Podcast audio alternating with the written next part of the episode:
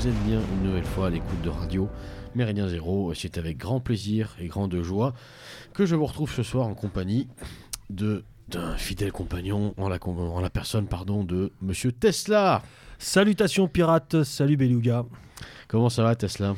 Ah bah écoute, ça roule, hein. on roule, ça bosse.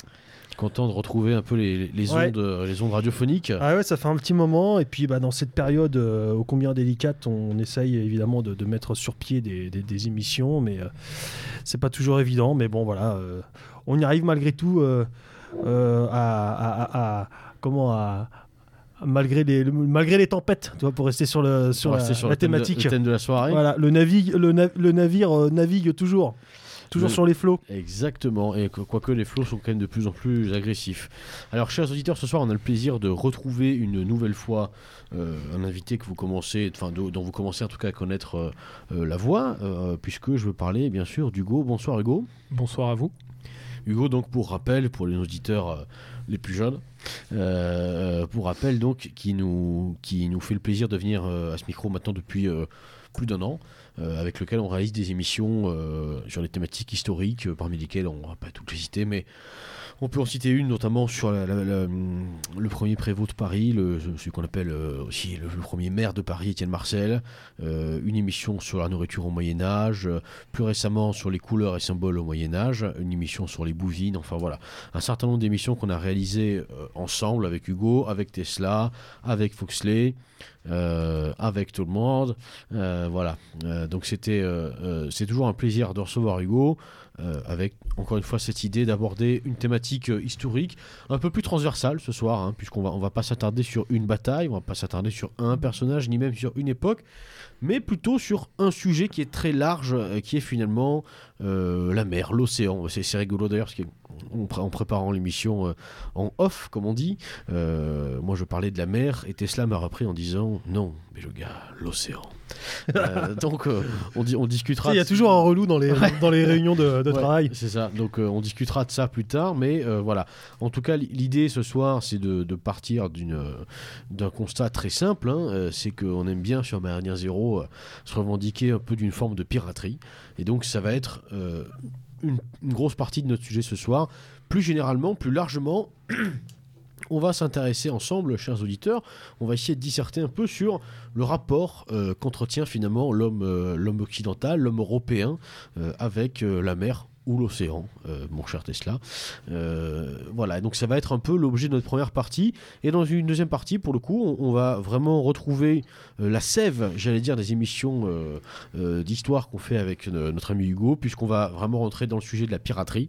Donc depuis quand ça existe, qui étaient ces pirates, quels étaient leurs symboles, quel, quel était leur matériel et quel a été leur rôle finalement, rôle bien plus important que celui qu'on pourrait croire à travers le, un espèce de mythe de la piraterie où on imagine des des barbus, euh, euh, qui se sont pas lavés depuis trois semaines, euh, simplement piller des bateaux. C'était un peu plus compliqué que ça, et on va essayer de, et bien une nouvelle fois, de rentrer un peu plus dans le vif du sujet. Alors pour commencer, chers, amis, je vous propose donc d'attaquer tout de suite cette première partie avec le rapport.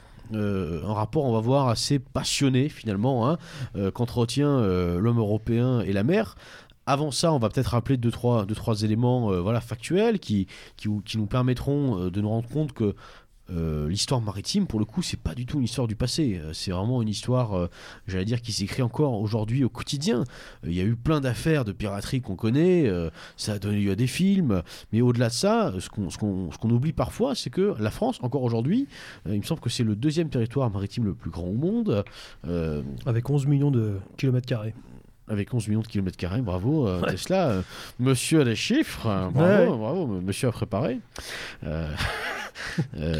Plus, plus, plus sérieusement, voilà, au- au- aujourd'hui, le, droit maritime est fait de telle manière que il y a une zone qu'on appelle ZEE, zone économique exclusive, qui est donc une zone de- qui appartient où, la mer, les profondeurs appartiennent, font partie du vraiment du territoire national. au- pour ce qui est euh, de l'économie. Euh, la circulation y est permise, mais sur les, euh, tout, ce qui est exploitation des richesses maritimes et sous-maritimes, donc réservé à, comment dirais-je, à l'État propriétaire de ces ZEE e. et donc la France avec ses différentes euh, îles euh, en dom-tom possède donc le deuxième plus grand territoire maritime mondial ce qui ce manquera pas je pense de chatouiller un peu la curiosité des auditeurs les plus fidèles des Méridiens Zéro puisque on a de cesse depuis euh, les différents animateurs, je ne veux pas dire on parce que moi ça fait très peu de temps, mais euh, euh, sur cette radio en tout cas, il y a eu de cesse de dénoncer peut-être, enfin peut-être d'ailleurs certainement, le délitement de notre pays, le délitement de notre État. il y a eu plein d'émissions passionnantes, notamment avec Bernard Lugan sur la décolonisation, sur tout ce qu'on a lâché, sur cette repentance permanente, mais on voit bien qu'il y a un domaine sur lequel, pour le coup, il semblerait qu'il y ait la volonté encore, même à l'échelle politique française, qui est quand même globalement très médiocre depuis euh, des décennies, eh bien, il y a eu cette volonté de garder, contre vents et marées parfois, c'est le cas de le dire, euh, ce, territoire maritime. Donc ça pose peut-être le cadre, euh, je vais vous laisser me, répondre, mais ça, pose peut-être le cadre aussi d'une d'une importance particulière, d'une attention particulière à accorder au monde maritime Oui, tout à fait. Bah, c'est Jacques Attali qui, euh, qui, a commis l'un de ses derniers ouvrages qui était euh, justement euh, porté sur l'importance de la géopolitique maritime. je me souviens plus du titre de son ouvrage, mais en, gros, il, expliquait que on devait être un régime thalassocratique, voilà, pour reprendre son, terme. Et c'est vrai que pour lui, sa projection sur le domaine maritime et notamment les, les énergies, les énergies fossiles qu'on peut y trouver sont euh, primordiales. Mais bon, on s'aperçoit, pour euh, là, je mets un petit bémol à ce que tu disais, Beluga, que la France, avec son, seul porte-avions qui marche une fois sur cinq et euh, sa, faible marine nationale, a quand même beaucoup, beaucoup de mal à, gérer et à défendre son, espace maritime. Euh, très régulièrement, il y a des pêches qui sont faites sur ces eaux, euh, contre notamment japonaises, qui, qui, n'ont pas le droit. Très régulièrement, les Chinois, je crois également les Japonais, viennent racler les sols français. voilà. Donc, c'est, c'est, on, on, les garde, on les a. Je pense que c'est une bonne chose, contrairement à certains territoire terrestre, mais euh, euh, on a beaucoup, beaucoup de mal à les, euh, mm. à les, défendre. Puis aussi, l'océan est un enjeu de dissuasion, puisque en France, on mise tout sur les sous-marins lanceurs d'ogives nucléaires, hein, vous savez. vous avez à l'origine la rade de, Cherbourg et maintenant celle de Toulon. Hein. Et donc, on a comme cela des, euh, navires sous-marins qui sont euh, postés à certains endroits stratégiques hein, et qui à tout moment peuvent euh, lancer voilà, une arme de destruction nucléaire. Donc il y a il y a toujours aussi un petit peu ce, choix. C'est euh, en ce bah, moment, ils se regardent euh, en chien de faïence, si je puis dire, avec les sous-marins russes, ouais, hein, qui, s'amusent à, venir chatouiller un peu. Mais j'espère que les sous-marins français seront un peu plus fiables que lorsque François Hollande était venu inaugurer euh, le dernier, la dernière génération des sous-marins français lorsqu'il était président de la République, et qui, lorsqu'il avait appuyé sur le bouton rouge pour lancer un missile, ça avait lamentablement échoué. Ce mec avait la guigne quand même. Enfin, c'était incroyable quoi. François Hollande quoi. J'espère aussi qu'ils seront plus compétents que les, que les Sri Lankais là qui viennent de se cracher, qui viennent de se cracher à bord d'un, à bord d'un sous-marin qui a plus de 40 ans. Ah oui. 50 euh, membres d'équipage euh, euh, passés, à la, passés par le fond. voilà. Donc effectivement, on peut souhaiter aux Français d'être plus performants. Bon, enfin, tout ça, c'est des résultantes, c'est, des, c'est de, de, de, toute une époque expansionniste, effectivement, de l'État français qui pouvait se le permettre, qui, qui était sur, dans le domaine maritime hégémoniste avec notamment les Anglais. Et c'est une vieille tradition française et même européenne. Hmm. Voilà, et c'est là que c'est de là que c'est intéressant effectivement de, partir. Tesla me, me, met une, gentiment une rampe, hein, mettant une perche gigantesque. En tout cas, il m'encourage peut-être aussi à passer à autre chose euh, et à reprendre le, par le début finalement, euh, revenir un peu à l'histoire maritime. Qu'est-ce qu'on en sait? Et est-ce qu'il y a vraiment eu une civilisation, finalement, euh, en tout cas euh, un peuple en, Europe qui a euh, lancé cette marition maritime, Hugo? Bah, On peut dire qu'il y, en a eu plusieurs. Hein. On va bien sûr penser notamment à la civilisation grecque, hein, la civilisation hellénistique, hein, qui est, directement liée à sa maîtrise de, la mer. On pense notamment après à la cité-État d'Athènes, et vous savez, la Ligue de Délos. Peut-être vous vous souvenez un petit peu des guerres du Péloponnèse. C'est Athènes à l'hégémonie un petit peu sur, sur les îles euh, du pourtour méditerranéen. On a aussi bien sûr la, première civilisation qui nous vient en tête, c'est surtout la civilisation phénicienne, hein, voilà, qui était principalement décrite comme un peuple de marchands. D'ailleurs que par moments les Grecs aussi pouvaient traiter de pirates. Hein, Mais effectivement, on a eu euh, comme cela tout le, bassin méditerranéen. On a même euh, la civilisation en partie euh, mycéenne, hein, qui s'est donc installée autour de l'île de Crète, qui serait même en partie à l'origine de la civilisation hellénistique. Donc effectivement, même aux bases euh, de notre tradition classique, on a ces, civilisations qui ont euh, su avant tout maîtriser leur espace maritime. Euh, même chose ensuite pour la civilisation latine. Hein. Les Romains aussi ont même d'ailleurs nommé une partie de leur territoire, la Mare Nostrum, notre mer, hein, c'est dire s'ils n'ont pas anthropomorphisé ou du moins sont appropriés un espace maritime. Donc on est même à, l'origine même des zones, dire de, des zones territoriales, des zones de économique exclusive. Exactement avec très rapidement aussi des divinités euh, liées à la mer, à la navigation. Euh, euh, on s'apercevait du coup que, que ce soit chez les Romains les Grecs, et puis après on l'a vu plus tard avec les Vikings, on en parlera, que et bien sûr l'océan, la mer, en l'occurrence méditerranéenne, mhm. avait une importance essentielle. Enfin là, on, là, on, voit que ça, ça, ça très largement nourri l'imaginaire et le fantastique, si je puis dire, ou le, le, le comment dire, le les, idoles mhm. euh, euh, grecques, enfin européennes en l'occurrence. Tout à fait. Et puis, quand on dit c'est cette mer qui, fascine, c'est cette mer aussi qui, effraie, mm. euh, qui peut être des fois transformée en, en, entité euh, destructrice. On pense notamment à. Mère, nourricière et destructrice. Exactement. On, pense notamment aux grands textes anciens. Je pense au poète Homère, hein, bien sûr, avec euh, l'Iliade et surtout l'Odyssée, hein, qui raconte euh, dix ans de voyage de son héros Ulysse hein, et qui fait face à tout un tas de formes métaphoriques des dangers représentés par la navigation et la mer. Je pense notamment à un moment à, un, diptyque de, de, monstres, si on peut dire, qui sont Caribe et Scylla, peut-être vous en souvenez, hein, euh, qui est à la fois personnifié par des rocheuses et un espèce de typhon, de tourbillon. Donc en fait, c'est le danger du marin, à la fois entre euh, la, frêle esquisse qui peut percuter euh, les côtes aiguisées ou encore tomber dans un espèce de courant et dériver.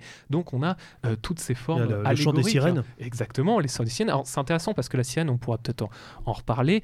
À l'origine, hein, la sirène grecque, c'est plus une créature ailée qui attire par son chant parce qu'elle a la connaissance des dieux. Donc en fait, ce n'est pas euh, son aspect extérieur et physique. Hein, ce n'était pas du tout euh, une séductrice euh, telle que peut être ensuite plus tard la, la succube, c'est-à-dire l'aspect un peu sexualisé que pourrait avoir la, sirène plus médiévale, mais c'est surtout par son aspect de savoir. Elle connaît le chant des dieux et qui compte l'entend est attirée et se dirige bah, malencontreusement vers, vers, bah, voilà, vers les, falaises, et donc cela fait chavirer les, navires. D'ailleurs, vous vous rappelez, hein, Ulysse, qui veut entendre ce chant, est obligé de se faire attacher au mât hein, pour ne pas dériver donc effectivement, on a, ceci. On a, comme, vous l'avez dit, hein, des, grandes divinités. Alors on pense bien sûr à Poséidon, hein, qui est l'une des euh, divinités les, plus importantes hein, du, monde, grec, qui est associé au monde euh, des océans. C'est l'un des frères de, Zeus. Et on a aussi par moment la, divinité euh, Apollon, auquel on associe notamment l'oracle de Delphes. et Delphes, qui vient bien sûr, qui a donné le mot dauphin donc euh, qui est associé euh, bah, au, futur, aux prédictions.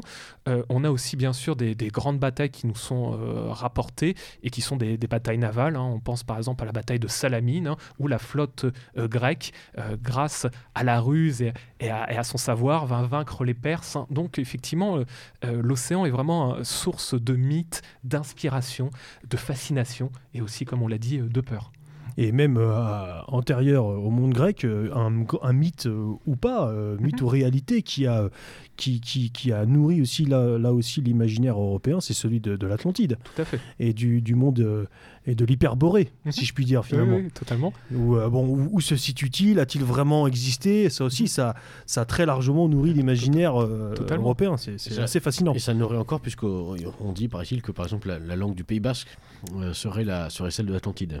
Enfin bon, passons. Mm. Euh, les Basques étant un peuple de marins, c'est assez, assez rigolo comme, euh, comme clin d'œil. Autre chose d'ailleurs, un hommage, je crois qu'on pourrait rendre, hein, puisqu'on parle de la Méditerranée, voilà, c'est cette mangeuse d'hommes qui engloutit euh, tous les jours des, des pauvres vers euh, sur leur, sur leur rafio, partis rejoindre un, un monde meilleur, voilà. Plein de Ulysse, tu veux dire Plein, plein de voilà des, des Ulysses, des gens qui ont, qui ont lu Victor Hugo, qui connaissent Victor Hugo par cœur. Des chances, c'est dommage. Autant de chirurgiens partis. ouais, dans voilà, les eaux, c'est- dommage. Des, des cardiologues de pointe. Franchement, euh, la Méditerranée, quelle, euh, quelle- finalement, quelle, euh, quelle sauveuse, quoi. Méditerranée. Pardon, excusez-moi. Alors, donc, on a, on a- on a bien compris que effectivement l'importance, euh, l'importance du domaine maritime a été saisie donc bien avant nos, nos époques modernes. hein. Euh, on parle souvent, puis on, on l'a évoqué, donc on va tout de suite en parler parce que difficile de parler de la mer et de son exploration sans parler des Vikings. Tout à fait. Euh, Alors, alors même si je puis me permettre avant, puisqu'on est aussi Bah, un tu petit crois peu chez dans, toi ou quoi, toi dans le cadre parisien, rappelez-vous l'origine même de Paris. hein. Paris avec euh, sa devise fluctuate Et son symbole. navigature et son Mm, symbole qui signifie littéralement qui navigue à travers flot mais ne sombre pas. Donc il y a toujours aussi cette allégorie euh, autour de euh, la maîtrise de la mer, de l'océan, qui est un petit peu un dépassement de soi, c'est-à-dire vaincre sa peur de l'inconnu pour ensuite batailler à travers flot et en revenir victorieux. Ah, C'est vrai que ça peut paraître paradoxal pour une ville qui quand même se situe à 250 km de, de- de- Ouais, des ouais, côtes. mais, mais Paris doit son, son statut de capitale grâce à son fleuve, la Seine, hein, qui va être un carrefour euh, de, s'appelle de, de commerce, un carrefour maritime extrêmement important, et aussi grâce à, à euh, s'appelle sa corporation des nautes, hein, les navigateurs de la Seine, hein, ces marchands qui vont avoir un petit peu le monopole du commerce maritime de la Seine et qui vont faire de cette ville une cité florissante. C'est pour cela d'ailleurs que, euh, comme vous le savez, hein, les armoiries euh, de Paris représentent cette nef euh, naviguant à travers flot. C'est- c'est pour cela aussi que devant l'hôtel de ville à Paris, il y a un, un magnifique, euh, sur la place de l'hôtel de ville, il y a un, magnifique dracar euh, qui, est, euh, qui est, comment dirais-je, représenté sur le sol. Et Tesla euh, m'avait encouragé euh, lors- de l'émission euh, euh, qu'on a fait sur Étienne Marcel, hein, que j'encourage les auditeurs à réécouter. Vous avez encouragé tous d'ailleurs à, à regarder ce dracar, mais en symbole inversé. Euh, c'est assez Bah, quand on regarde ce, ce dracar euh, de, de la- du, du balcon de l'hôtel de ville, effectivement, ça fait un très très beau chandelier judaïque Voilà, à cette branche. Mais ça, c'était Emmanuel Ratier qui avait relevé ça. Comme quoi, ça vient pas de moi, comme évidemment. quoi, finalement, euh, voilà, on est, on est frères quand même.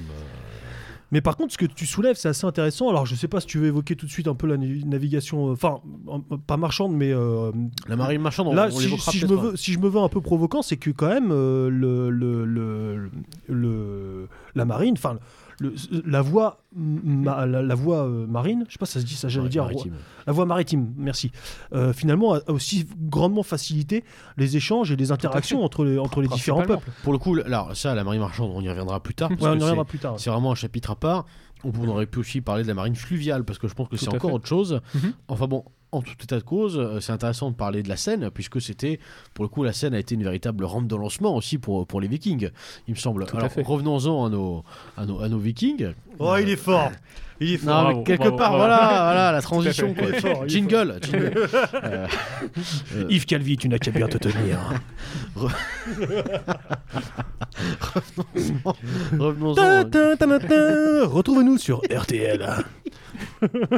Nesquik, le bon café du matin. Alerte coronavirus. Allez, trêve de, trêve de plaisanterie. Revenons-en donc à, à Des Vikings. à, à nos, nos Vikings. Euh, qu'est-ce qu'on qu'est-ce qu'on peut en dire pour essayer de déconstruire un peu ce mythe, sortir de, des, des quatre barbares sur un dracar euh, qui ouais. débarquent en criant sur les, sur les côtes normandes Hugo. Alors c'est intéressant parce que déjà il faut discuter le terme viking parce que c'est un terme qu'on utilise un peu fourre-tout mais qui correspond pas forcément à euh, quand ça s'appelle un peuple défini et qui correspond pas non plus à euh, un, un groupe euh, d'individus euh, euh, comment dire euh, euh, sectorisés ou euh, territorialisés. En gros, qu'est-ce qu'un viking? C'est une personne qui vient du nord, qui décide à un moment de prendre le large et de mener un raid hein, sur une côte et un espace qui est mal défendu. Donc effectivement, euh, pour l'origine du mot viking, on peut avoir plusieurs étymologies. Déjà, c'est un mot qui est assez tardif, qui apparaît très tardivement en norrois. Donc eux-mêmes, les vikings ne se sont pas appelés vikings. Donc c'est un mot qu'on qu'on doit notamment à des clercs ou à des chroniqueurs. Euh, c'est un terme qui peut à la fois définir un espace d'échange, un port, Vik. D'ailleurs, si vous allez en Islande, vous avez une petite ville hein, du sud de l'Islande qui s'appelle Vik, qui qui pourrait être à l'origine du mot viking, qui pourrait être aussi un espace entre deux rameurs, mais aussi ce terme hein, associé un petit peu à des personnes qui, euh, à un moment, euh, vont s'adonner à des actes de pillage. donc en fait, en gros, les Vikings peuvent être à un moment des personnes qui viennent principalement de Norvège, du Danemark, moins de Suède, parce que pour la Suède, on va utiliser le terme de Vareg, et qui vont plutôt, eux, descendre en Europe de l'Est, hein, en remontant notamment les fleuves, hein, et euh, qui vont, euh, comme cela, euh, attaquer des zones mal défendues, à l'origine. Plutôt soit pour réagir face à l'avancée des Carolingiens en, Europe, en Europe centrale, soit aussi simplement pour s'enrichir parce qu'ils sont dans des espaces qui sont difficiles euh, à exploiter de par les conditions euh, très rudes et qui ensuite, suite à ces raids, vont commencer à s'installer et se territorialiser. Donc en fait, on va avoir deux périodes euh, de raids et d'attaques vikings. Hein. En gros, c'est principalement l'âge d'or, c'est du 9e au 11e siècle, hein, comme vous l'aviez dit, Tesla, et qui vont, se, qui vont commencer notamment par les îles anglo-normandes et ensuite hein, toutes les côtes européennes, jusqu'à même la ville de Constantinople et le pourtour méditerranéen.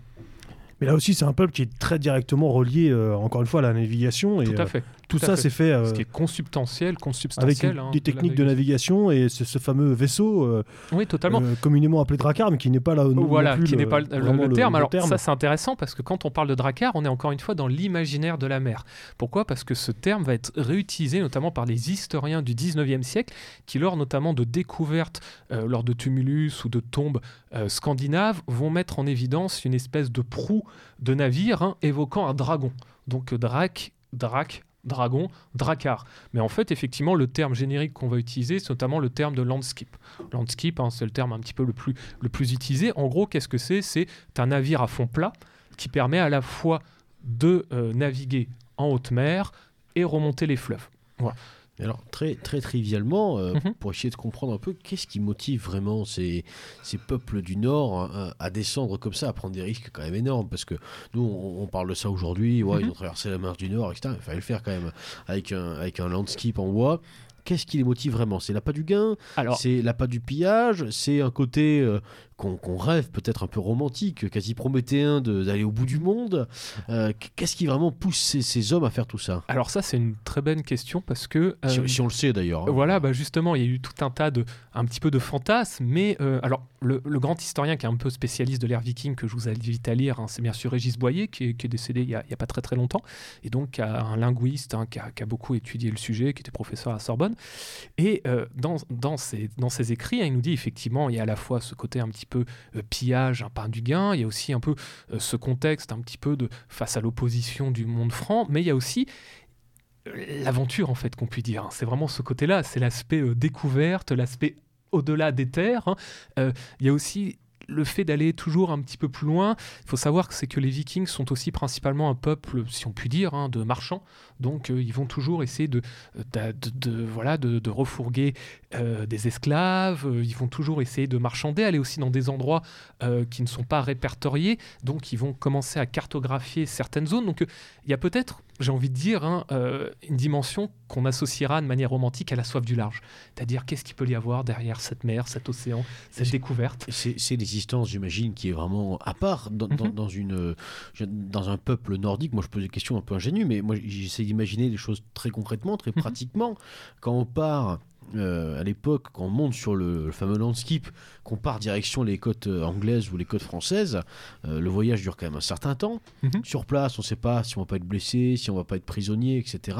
Donc on n'est jamais sûr vraiment de revenir. Le voyage peut durer des mois et des mois. Alors quelle est, quelle est la vie? Est-ce que c'est une race à part, ces, ces explorateurs, ou est-ce que c'est vraiment les hommes de la, comment dirais-je, du, du clan, de la tribu, du peuple, qui, une fois, comme on l'imagine, hein, bien souvent, avec notamment les, les séries à grand budget, mhm où on voit des, des gars, en fait, le, c'est le printemps, ils s'en vont comme par hasard, ils, reviennent à l'automne. Mais on s'imagine bien que c'est plus compliqué que ça. Alors, moi, je pense que c'est un petit peu entre ces différents éléments. Ce qu'il faut savoir, c'est notamment pour les, pour les Vikings, on n'est pas forcément les mieux euh, renseignés. On a notamment aussi toutes ces dimensions des mythes à travers ce qu'on appelle les sagas, hein, qui ont été écrits souvent un petit peu plus tardivement. On pense notamment aux sagas islandaises du, de l'érudit historien Snorri Turluson, mais qui déjà ne fait plus partie de l'ère viking, et qui raconte comme cela des grandes épopées. Alors on en a une qui est, très célèbre, hein, c'est bien sûr la saga d'Éric Et Éric le Rouge, hein, qui lui est chassé d'Islande et qui va par hasard découvrir le Groenland, qui baptisera donc Greenland, la terre verte, auquel il attira d'ailleurs des membres de son clan pour coloniser ce territoire, et dont ensuite ses, enfants, on pense notamment à Leif Erikson ou Thorvald, euh, vont euh, dériver et euh, atterrir par hasard, enfin on va dire plutôt à, marée si on peut dire, euh, dans un territoire qui s'apparenterait au, Canada, qu'on appellerait maintenant l'Ansomido, et qui vont baptiser Markland et Vinland, qui veut dire la terre des pierres et la terre de la vigne. Et donc il y a effectivement déjà dans le nom ce côté très poétique, hein, la terre verte, la terre de la vigne, on parle un petit peu de pays de cocagne, et, et aussi le fait à la fois que la découverte se fait par hasard, une tempête, le fait de, dériver, et aussi ces volontés euh, euh, d'explorer. Mais dans le cas des Vikings, hein, il y a aussi euh, une dimension qui est très liée au fonctionnement en fait du clan, c'est-à-dire notamment dans les lois, notamment un individu euh, qui pouvait être condamné, euh, c'était au bannissement. Donc il était obligé de quitter son territoire. Dans le cas d'Éric le Rouge, il a euh, tué son voisin, donc il est chassé d'Islande. Et donc il n'a pas d'autre choix que de prendre le large pour s'installer à un autre endroit. Donc il y a aussi cette dimension-là hein, qui joue beaucoup, c'est-à-dire hein, le clan, la personne en est exclue, et donc elle n'a pas d'autre choix de monter une expédition bah, simplement pour survivre.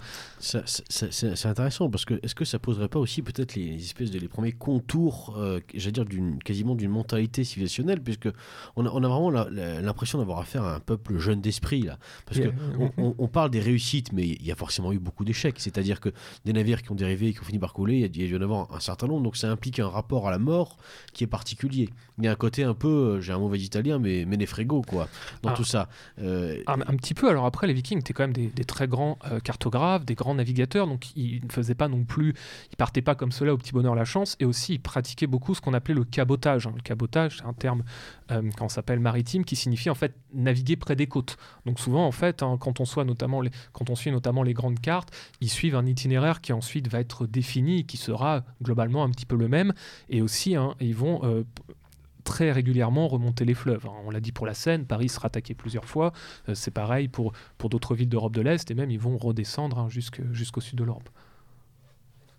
Et alors, pour conclure un petit peu, euh, c'est intéressant de, Bon, on va passer à autre chose, mais malgré tout, pour, conclure sur les Vikings, si, on devait en tirer une, conclusion, le, le, plus grand tort peut-être du, mythe qu'il y a autour de ce peuple, c'est d'en faire vraiment des, des guerriers, là où finalement, on regarde ce qu'on dit à l'instant, mhm. ils apparaissent quand même vraiment comme, des, comme les premiers explorateurs, quoi, finalement. C'est ça, effectivement. Ils auraient voilà, si on suit un petit peu, bah, voilà, c'est assez controversé, mais si on suit même le site de l'UNESCO, Lansomido, ça aurait été les, premiers Européens, entre guillemets, à avoir découvert le Nouveau Monde, hein, notamment, et, et, avoir installé une colonie qui ne va pas rester très très longtemps, mais on y aurait retrouvé des traces. Euh, et en ce moment, c'est un site qui est classé. Donc, euh, effectivement, on a, cette dimension-là. Effectivement, même euh, dans la, pratique de la guerre, hein, on pourra, en reparler, pour une autre émission, mais les Vikings attaquaient toujours des zones qui étaient faiblement défendues, mais ils n'allaient pas à la confrontation directe. Hein. Il ne va pas y avoir de grands affrontements avec de centaines de soldats parce qu'ils n'avaient pas forcément les moyens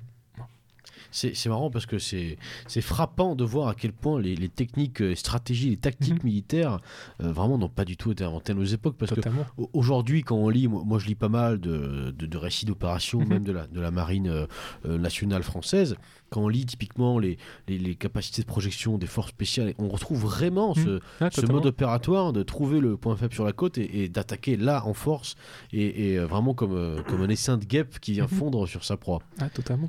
Et dans le cas de la piraterie, ce sera la même chose. Hein. Vous verrez en fait euh, toutes les, un peu les, les techniques de flibustier pour s'en prendre à des navires un peu isolés ou autres, ou même en surnombre, les, les pirates jouent sur l'imaginaire pour, pour ensuite arriver à l'abordage. Ça, est-ce que est-ce que c'est pas lié Peut-être euh, là, on, quitte un peu les Vikings, mais c'est pas grave. Est-ce que c'est pas lié à un esprit marin, ça finalement? Le, mhm. côté, les éléments sont tellement déjà durs qu'on va systématiquement rechercher une forme de facilité dans le combat. Ah oui, c'est possible. C'est aussi lié effectivement à, cette espèce de liberté que l'on retrouve en haute mer, euh, aussi dans des espaces, maintenant notamment dans l'âge d'or de, la piraterie, des espaces qui étaient euh, hors euh, zone européenne, donc finalement il y a cette espèce de, possibilité de d'une certaine liberté ou de pratiquer des voilà des, techniques que l'on ne fait pas forcément autre part. Donc effectivement il y a une espèce de filouterie que l'on retrouve à ce moment-là aussi.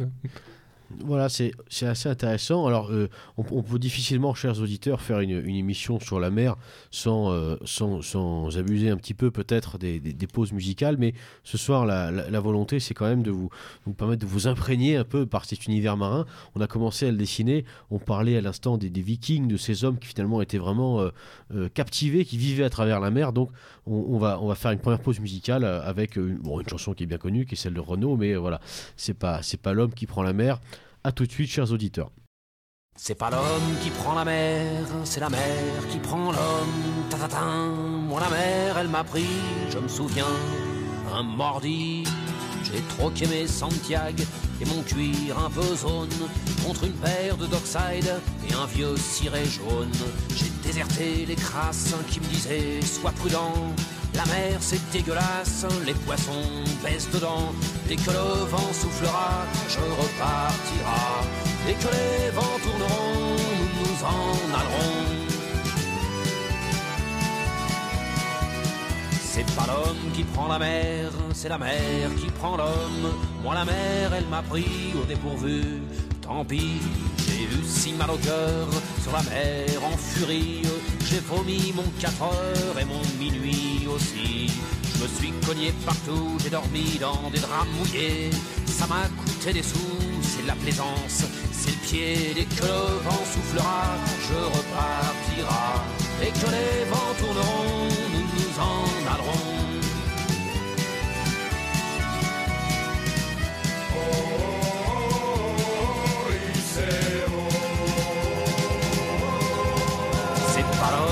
La mer, c'est la mer qui prend l'homme, mais elle prend pas la femme qui préfère la campagne. La mienne m'attend au bord, au bout de la jetée. L'horizon est bien mort dans ses yeux délavés. Assise sur une bite d'amarrage, elle pleure son homme qui la quitte. La mer, c'est son malheur. Dès que le vent soufflera, je repartira. Et que les vents tourneront, nous nous en allerons. L'homme qui prend la mer, c'est la mer qui prend l'homme. Moi la mer, elle m'a pris comme on prend un taxi. Je ferai le tour du monde pour voir à chaque étape si tous les gars du monde veulent bien me lâcher la grappe. J'irai aux quatre vents, foutre un peu le boxon. Jamais les océans n'oublieront mon prénom. Dès que le vent soufflera, je repartira.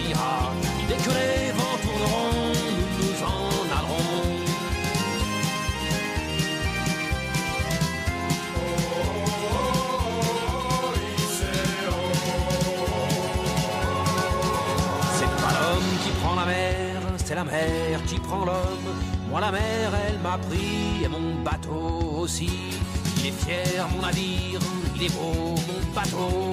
C'est un fameux trois-mâts, fin comme un oiseau. Cabardi, Pajot, Kersozon et Ridel navigue pas sur des cajots ni sur des poubelles. Dès que le vent soufflera, je repartira. Dès que les vents tourneront, nous nous en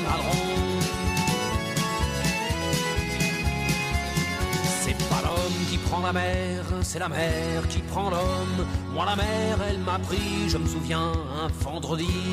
Ne pleure plus ma mère, ton fils est matelot. Ne pleure plus mon père, je vis au fil de l'eau. Regardez votre enfant, il est parti marin. Je sais, c'est pas marrant, mais c'était mon destin. Dès que le vent soufflera, je repartira. Dès que les vents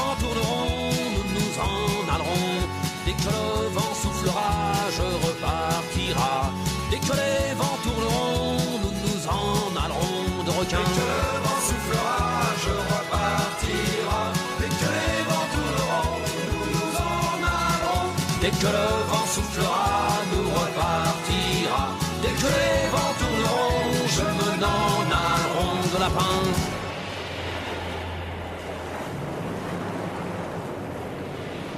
De retour, chers auditeurs, après cette petite, euh, cette petite entrelude musicale, on va essayer de rentrer, de, de repartir tout de suite dans Toujours présent, toujours debout. Toujours présent, toujours debout. voilà.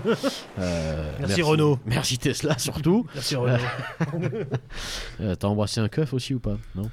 Tu l'as pas fait République, j'ai embrassé un flic. Allez, euh, parlons maintenant marine marchande. On, a dit qu'on y reviendrait, alors on y revient tout de suite. Euh, le Moyen Âge, pour le coup, est assez connu euh, pour, euh, comme étant probablement la période où, durant laquelle la marine marchande, même si elle existait avant, bien entendu, a pris vraiment son essor. Alors, est-ce qu'on peut rentrer un petit peu plus dans, dans, le vif du sujet? Hugo Alors, comme on l'avait dit notamment pour Paris, hein, euh, ce qu'il faut savoir, c'est que effectivement le commerce fluvial est le premier axe de transport des marchandises. hein. Pourquoi? Parce que c'est le plus adapté et notamment est pratiqué. Alors c'est un petit peu différent de ce qu'il serait à l'heure actuelle. hein. C'est on utilise notamment ce qu'on appelle le halage. En fait, le halage, qu'est-ce que c'est? C'est ça. Vous, sûrement vous devez euh, retrouver ce terme dans pas mal de villes. En fait, ce sont des chemins euh, qui sont le, le long des berges auxquels on attachait des animaux de trait pour tirer le long du fleuve hein, euh, des barques, euh, des bacs hein, contenant des marchandises. Donc en fait, hein, principalement, euh, le commerce se fait par ce biais, par le biais de, chemins de, halage, c'est-à-dire en fait, on va se servir de l'eau comme d'un support pour permettre au maximum de transporter les marchandises. Et dans le cas de Paris, comme je vous disais, bah, c'est comme cela que cette ville va devenir un petit peu cette capitale, grâce notamment à, sa situation. Elle est, idéalement située par rapport à la Seine, hein, au croisement de plusieurs euh, riches régions, et aussi des espaces qui vont être aménagés spécialement. On pense notamment aux fameuses places de grève, hein, c'est-à-dire l'endroit où les, marchandises vont être ensuite entassées pour que euh, la ville soit, euh, soit ravitaillée. Voilà, donc en fait, ça c'est un, modèle que l'on retrouve dans, euh, dans, pas mal, euh, dans pas mal de villes euh, anciennes, hein, dans pas mal de villes médiévales et même villes européennes. On remarque aussi dans de nombreuses capitales, hein, avec cette proximité avec un, un grand fleuve. Voilà. La- marine marchande, c'est aussi le, le commerce de denrées un peu plus exotiques euh, qu'on ne Mhm. trouve pas forcément euh, dans ces contrées. On pense aux épices, on, passe, on pense euh, à la soie. Tout à fait. Alors, comment est-ce que ça se passe à l'époque? Aujourd'hui, on, aujourd'hui, on parle d'armateurs, on parle de grandes compagnies. Est-ce que c'était déjà le cas à l'époque? Est-ce que c'était plutôt, j'allais dire, des indépendants, des freelance, comme on dit maintenant, euh, qui se lançaient, voilà, avec leur propre budget, leur propre bateau, en, en vue de ramener des marchandises? Ou est-ce que vraiment, peut-être, il y avait une organisation plus, plus, plus structurée, plus large, peut-être, peut-être même quasiment étatique? Ça, dé- ça, dépend, ça dépend des périodes, ça dépend des. euh, des euh, ça s'appelle ça dépend aussi des pays des situations mais ce qu'il faut savoir c'est encore une fois dans les sociétés d'ancien euh, régime on n'a pas exactement de, compagnie privée ce qui pourrait s'en apparenter mais plutôt un système de guildes hein, euh, c'est-à-dire en fait euh, des s'appelle un, groupe euh, de personnes qui ont un monopole sur un type de marchandise sur un type de bien et donc qui se regroupent souvent soit de père en fils qui sont très structurés d'un point de vue légal et donc qui alimentent comme cela la, société. Donc en fait, en fonction du type de produit, on va avoir bah, des commerces qui sont un peu spécialisés. On n'a typiquement pas, comme ça peut être le cas à l'heure actuelle, euh, des, je sais pas, des armateurs ou des entreprises qui vont être spécialisées dans, enfin pas justement, qui vont pas être spécialisées, mais qui vont euh, se, se tourner vers pas mal de produits différents et autres. Là, on est vraiment à chaque fois dans du monoproduit, Euh, c'est-à-dire, je sais pas, on va Oui, c'est un bateau de blé, quoi. C'est pas un bateau de, de blé et de soie, par exemple. voilà, Oui. voilà, par exemple. Et donc on a comme ceci, bah, notamment les, les guildes de marchands qui sont spécialisés notamment dans la revente de produits qui se négocient par moment au prix fort en fonction, en fonction des périodes et de la demande. Mais en fait, c'est vrai qu'il faut. euh, bon, je, je dis pas que c'est le cas de nos auditeurs, mais il faut s'enlever de, de, de l'idée que. euh, Là, ce qu'on décrit, c'est quoi? C'est entre le 10 et 15e siècle, quoi, Mmh, grossièrement. ça. Il faut, il faut s'enlever de l'idée qu'il n'y avait aucune connexion entre les, entre les peuples et, Tota- j'allais dire les nations, mais elles n'étaient pas encore constituées comme telles, mais en tout cas entre les peuples et des cultures. Mm. Il y avait énormément de connexions, d'interactions, et c'est vrai que les fleuves et donc le, le domaine fluvial Mhm. facilitait grandement ça, euh, grandement cela. On, on a mis à jour des, des- des interactions entre les, entre les Vikings et, et la- l'actuelle Turquie, entre fait, les Vikings jusqu'en Russie, tout ça, et et on peut même euh, imaginer, supposer, et euh, certains éléments archéologiques et notamment linguistiques euh, attestent ces suppositions-là, que ça, cela aurait pu aussi influencer euh, euh, et, ou faire évoluer certaines spiritualités, Mhm. euh, certaines cultures. bon, voilà. Et c'est vrai que ça rejoint un petit peu ce que je disais tout à l'heure. C'est, pas peu dire que finalement le, domaine maritime, euh, fluvial, a très largement. euh, en fait, c'était.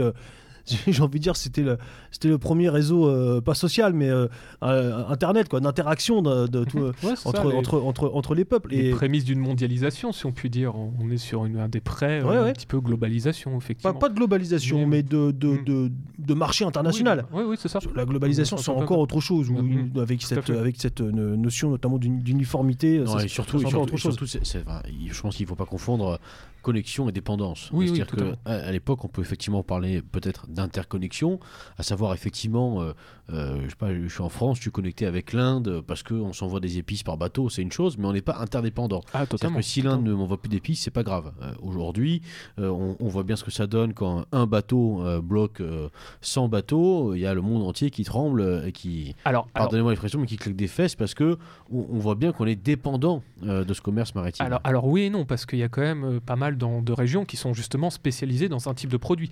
Et quand on le voit, notamment euh, ce qui pousse euh, les explorateurs à trouver de nouvelles routes pour euh, les Amériques, hein, qui s'appelleront les Indes, c'est justement à cause de l'expansion turque qui bloque totalement les accès à, l'Asie voilà, par, les conquêtes ottomanes.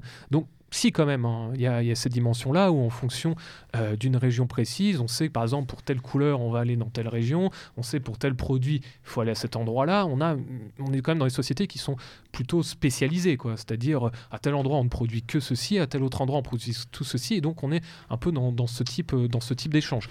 Et donc effectivement, c'est intéressant parce qu'on Mhm. touche directement à la question de la, du rapport Mhm. entre l'influence maritime et la souveraineté finalement. Mhm. C'est exactement ce qu'on disait en préambule. hein. C'est peut-être un, un début d'élément de réponse, mais euh, l'importance pour euh, un État, euh, pour un peuple en tout cas, d'avoir peu ou prou une influence, une influence forte sur les mers. Totalement. Et, et déjà à cette époque, hein, la piraterie est très très présente. Euh, on pense notamment euh, en, en Europe, hein, c'est la Manche. hein, la Manche qui est un des carrefours euh, d'échange entre bien sûr les îles anglo-normandes et la France. et on a comme cela des, des témoignages où euh, bah, dès le, le XIIe siècle, on retrouve comme cela des, des espèces de flibustiers, des pirates qui se mettent à, attaquer les, les cargaisons. Et d'ailleurs, ça c'est parce qu'en fait de l'autre côté de la Manche, il y a une nation de racailles. C'est sûrement exactement. Et, euh, et déjà, dès cette, cette époque, on retrouve l'utilisation d'un terme, du terme de corsaire. hein. Ça, on en reparlera plus tard. Ouais, Le oui, tout à fait, corsaire, ouais. c'est pas un terme euh, qui date de l'époque moderne, mais un terme médiéval hein, qu'on retrouve déjà à cette époque-là. Mais- Pareil, Mhm. Je t'en prie, je voulais pas t'interrompre. non, j'ai pareil euh, dans la mer Baltique, pareil dans la mer Méditerranée. Do- Donc, on a déjà, dans le- enfin, la mer Méditerranée, on a déjà euh, ces espaces qui sont euh, des enjeux géopolitiques, hein, déjà à cette époque-là.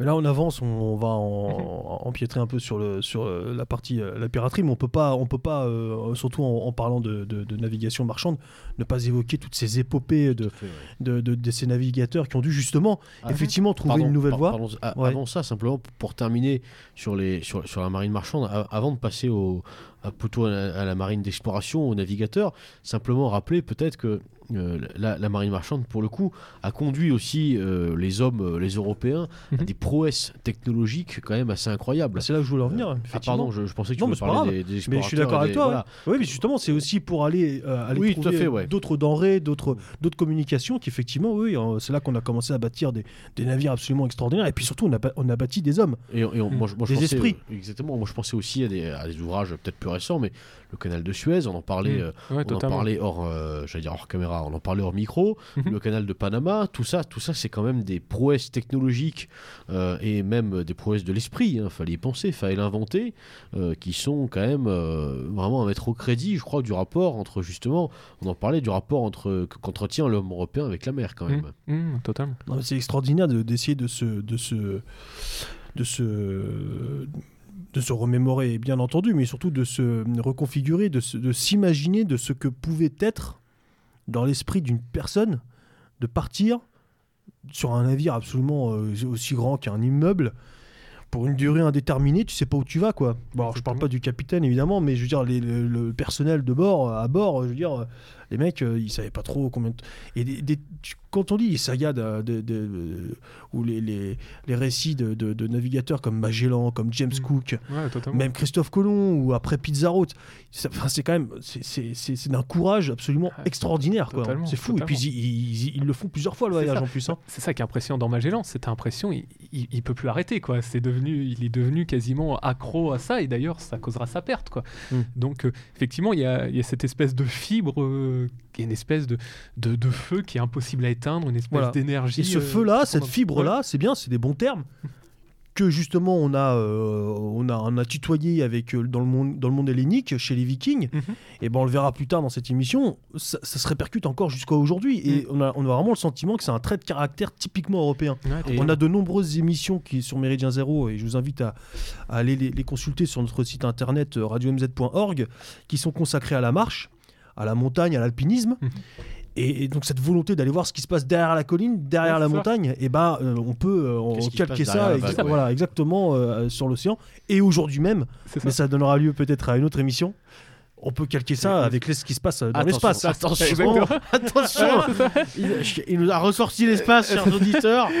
Et, et effectivement, et c'est même juste pour rebondir, une toute petite parenthèse, c'est, vous savez, là toujours la question autour de l'Everest, c'est quel intérêt de gravir l'Everest? Bah, la question se pose pas, c'est l'Everest existe, donc il faut le gravir. C'est juste ça. C'est il existe, donc il est fait pour être gravi. Voilà, c'est il y, a- y a pas C'est une fois que tu l'as gravi que tu comprends l'intérêt bah oui, de l'avoir ça, fait. exactement. Enfin, j'ai pas eu la chance de le faire. Mais c'est vrai que ces, si navigateurs avaient cet esprit, euh, re- représente totalement cet- l'esprit euh, aventureux et intrépide euh, typique au trait européen parce que bah, je, suis- je suis désolé de le dire, euh, les, Chinois sont restés, sont, sont, c'est un peuple très continental. Mhm. Euh, les Indiens, ils n'existaient pas, pas ma connaissance en tout cas.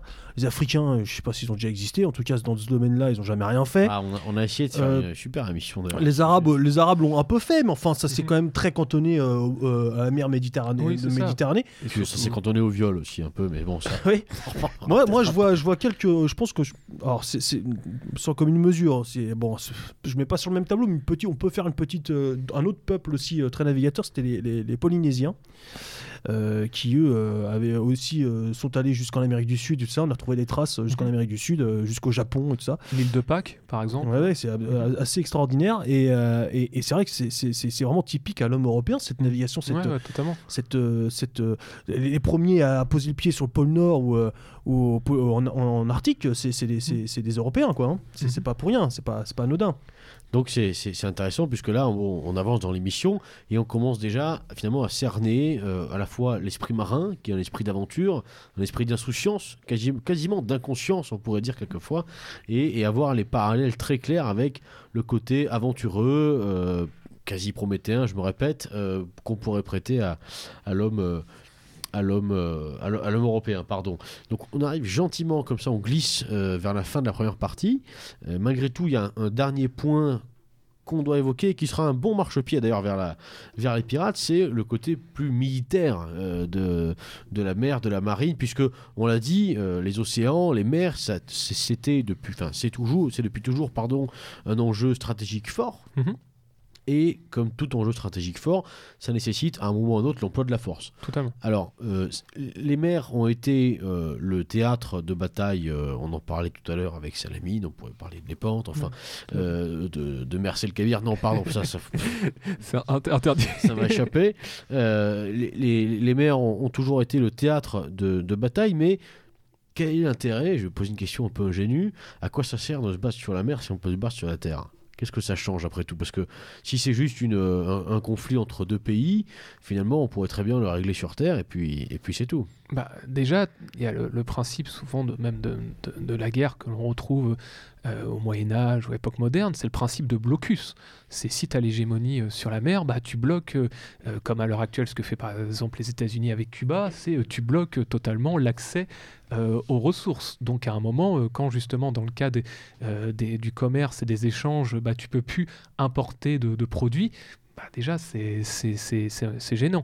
Et euh, notamment dans les guerres euh, franco-anglaises, cela s'est souvent passé par le siège de villes portuaires hein, ou de blocus euh, de ports.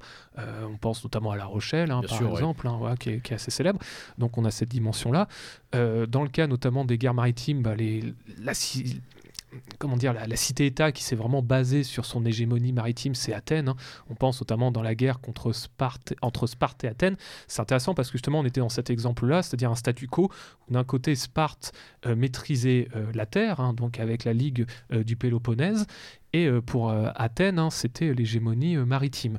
Et bah, comment s'est terminée cette guerre? Bah, En fait, Sparte s'est allié aux Perses, hein, les Perses qui ont ramené une flotte, hein, qui ont donné de l'argent, et c'est comme cela que finalement Sparte est devenu gagnant. Donc en fait, une grande puissance doit avoir ses attributs, c'est-à-dire il n'y a pas dans l'histoire de, de grande puissance, alors on a peut-être un peu le Saint-Empire romain germanique, mais vraiment l'âge d'or, euh, c'est... euh, euh, comment ça s'appelle lors de l'union avec l'Espagne, hein, donc c'est sous Charles Quint qui est la plus grande puissance maritime, mais en tout cas dans, notre exemple historique, hein, euh, on doit avoir ces, deux, attributs, c'est-à-dire euh, puissance maritime et puissance, et puissance euh, terrestre, hein. en tout cas dans euh, l'Europe occidentale. Bon, après on, met, de côté l'aspect euh, mongol, l'aspect un peu Europe de l'Est, mais en tout cas nous dans, nos espaces on a un territoire qui est, limitrophe et qui a, une zone territoriale maritime extrêmement importante, on doit avoir ces, deux aspects. En, gros, les mecs qui font des navires pour venir bloquer le- leur ravitaillement, leur approvisionnement, euh, péter la gueule des, des- des villes portuaires, et donc bah, du coup, tu es obligé de, de construire des navires pour aller péter la gueule des navires. Tu Voilà, vois, c'est auditeurs, c'est le c'était- cercle, cercle vertueux. quoi. C'était l'histoire selon Tesla. voilà.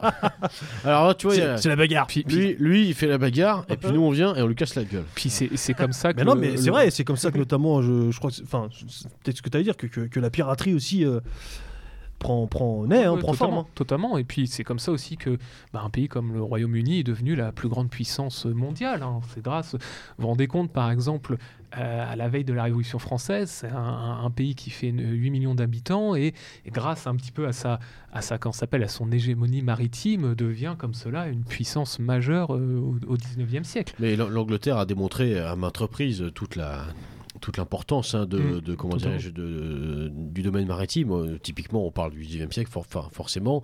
euh, Napoléon, euh, Napoléon, on n'aurait peut-être pas fini, peut-être pas à Sainte-Hélène s'il avait eu le- la maîtrise totale Totalement. et totalement. complète euh, des mers, en tout cas des mers en- environnantes. Alors, chers auditeurs, effectivement, là, on glisse gentiment vers la deuxième partie qui est consacrée plus largement et plus précisément, j'allais dire, aux pirates. Avant ça, on vous propose donc une, une nouvelle euh, interlude, euh, un nouvel interlude pardon, euh, musical.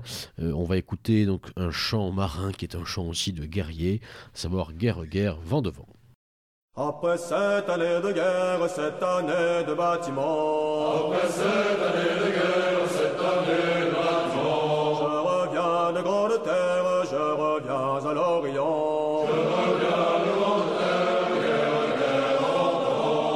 passé des nuits entières debout au gaillard d'avant. J'ai passé des nuits entières debout au gaillard d'avant. Sous bon vent, souvent contraire, sous la brise ou les brisants. Sous bon vent, souvent contraire, guerre, guerre, vent de vent. Voyez mon sac de misère, lourd de coups, vide d'argent. Voyez mon sac de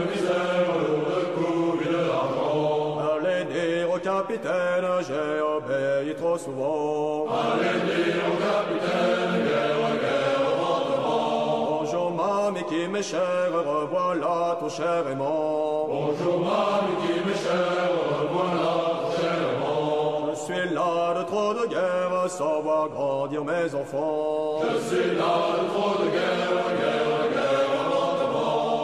vent. J'ai reçu tes mille lettres par le rossignol chantant. J'ai reçu tes mille lettres par le rossignol chantant. Je t'écrivais moi peut-être, je t'envoyais des rubans. Je t'écrivais moi peut-être, guerre, guerre, vent de vent. Mes amis, plus que naguère, vous me verrez bien souvent. Mes amis, plus que naguère, vous me verrez Après tant d'années de guerre, j'aurai tant et tant de temps. Après tant d'années de guerre, guerre, guerre, vent de l'Orient à grande terre, vent arrière, vent avant. De l'Orient à grande terre, vent arrière, vent avant. Les fleurs d'hiver étaient belles, elles annonçaient le printemps. Les fleurs d'hiver étaient belles, guerre,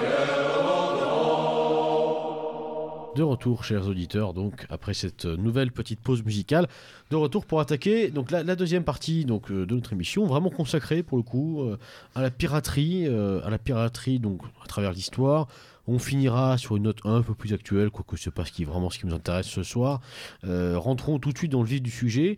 Les pirates, euh, tout à l'heure on parlait de l'époque hellénistique, on, a dit que les Grecs parlaient déjà euh, de pirates, alors est-ce que ça remonte aussi loin que ça, Hugo? Eh bah tout à fait, parce que déjà euh, le terme pirate hein, euh, pourrait venir soit du grec, soit du latin pirata, qui signifie littéralement hein, celui qui tente la fortune, qui est entreprenant. D'ailleurs, c'est assez amusant de voir qu'il y a un peu cette définition autour d'aventurier. C'est-à-dire le pirate, c'est quelqu'un qui, qui tente un petit peu la chance, qui, qui va par-delà par -delà les mers. Et euh, effectivement, on a euh, cette euh, utilisation d'un terme apparent par l'un des premiers historiens qui est Hérodote hein, et aussi du poète Homère. hein. Donc, comme on l'avait, comme je- j'en avais parlé un peu en introduction, à travers l'Odyssée, à travers, à travers l'Odyssée, à travers l'Iliade, hein, on a déjà cette utilisation euh, du terme pi- euh, pirate. hein. On, le retrouve notamment euh, lors de l'Iliade, hein, euh, le roi Ménélas, par exemple, hein, à un moment qui va utiliser ce terme de, piraterie. Et chez les Grecs, hein, ils vont notamment euh, qualifier plus ou moins de, de pirates hein, euh, des peuples comme notamment les Phéniciens, euh, comme je vous en ai déjà parlé. Euh, on le retrouvera aussi bien sûr hein, euh, dans la Rome antique. Donc euh, on a euh, comme cela des, euh, des structures qui forment de véritables États piratiques hein, qui vont devenir une plaie pour, s'appelle pour certains sénateurs, hein, et à tel point qu'il va y avoir de grandes répressions et des campagnes hein, menées contre les pirates. On pense notamment à Jules César et aussi Pompée, qui en 67 avant, avant JC reçoit, selon Cicéron, ce qu'on appelle le, le communis hostis euh, omnium, c'est-à-dire les ennemis communs de tous, hein, c'est-à-dire euh, la possibilité de mener une campagne hein, euh, contre les pirates afin de, cesser comme cela les, attaques de navires en mer Méditerranée. Donc c'est intéressant parce que ce terme est finalement ça consubstantiel de bah, l'histoire de la navigation, c'est-à-dire dès qu'on commence à, parler d'histoire euh, de la maîtrise des espaces maritimes, bah, on a tout de suite hein, euh, bah, le, terme de pirate ou du moins euh, euh, le, cas où des personnes vont se mener euh, vont voilà, mener un acte de piraterie. Et puis c'est intéressant et même, j'allais dire, rigolo, parce que on, on- on parlait tout à l'heure de l'esprit marin, un peu aventureux, un peu libre. Et là, dès le démarrage, euh, quand on essaye de donner une définition de, de la piraterie, on a l'impression que c'est encore une caste dans la caste, c'est-à-dire les, les ultra-libertaires. quoi. Que Là, c'est vraiment. euh, déjà que sur la mer, il n'y a pas beaucoup de Mhm. règles, mais là, vraiment, nous, euh, c'est des pavillons noirs. quoi. Ouais. C'est c'est assez intéressant. On parlera des symboles, évidemment. Et, et donc, imaginez, hein, on a, donc, on a une loi qu'on appelle la Lex Gabinicia, Ga- excusez-moi, la Lex Gabinia, Gabinia euh, donc, euh, qui permet donc à Pompée des pouvoirs extraordinaires pour lutter contre la piraterie. Donc, euh, on- ça devient euh, un fléau c'est au un, vrai- un sujet. si Ouais, c'est ça, c'est un vrai pas- sujet. Voilà, c'est ça. Au point que euh, on organise une campagne militaire hein, pour lutter contre ça. Donc ça fait partie des, des préoccupations. Mais comme je vous dis, bah, les Latins sont aussi un peuple de la mer. hein. donc ce n'est pas anecdotique.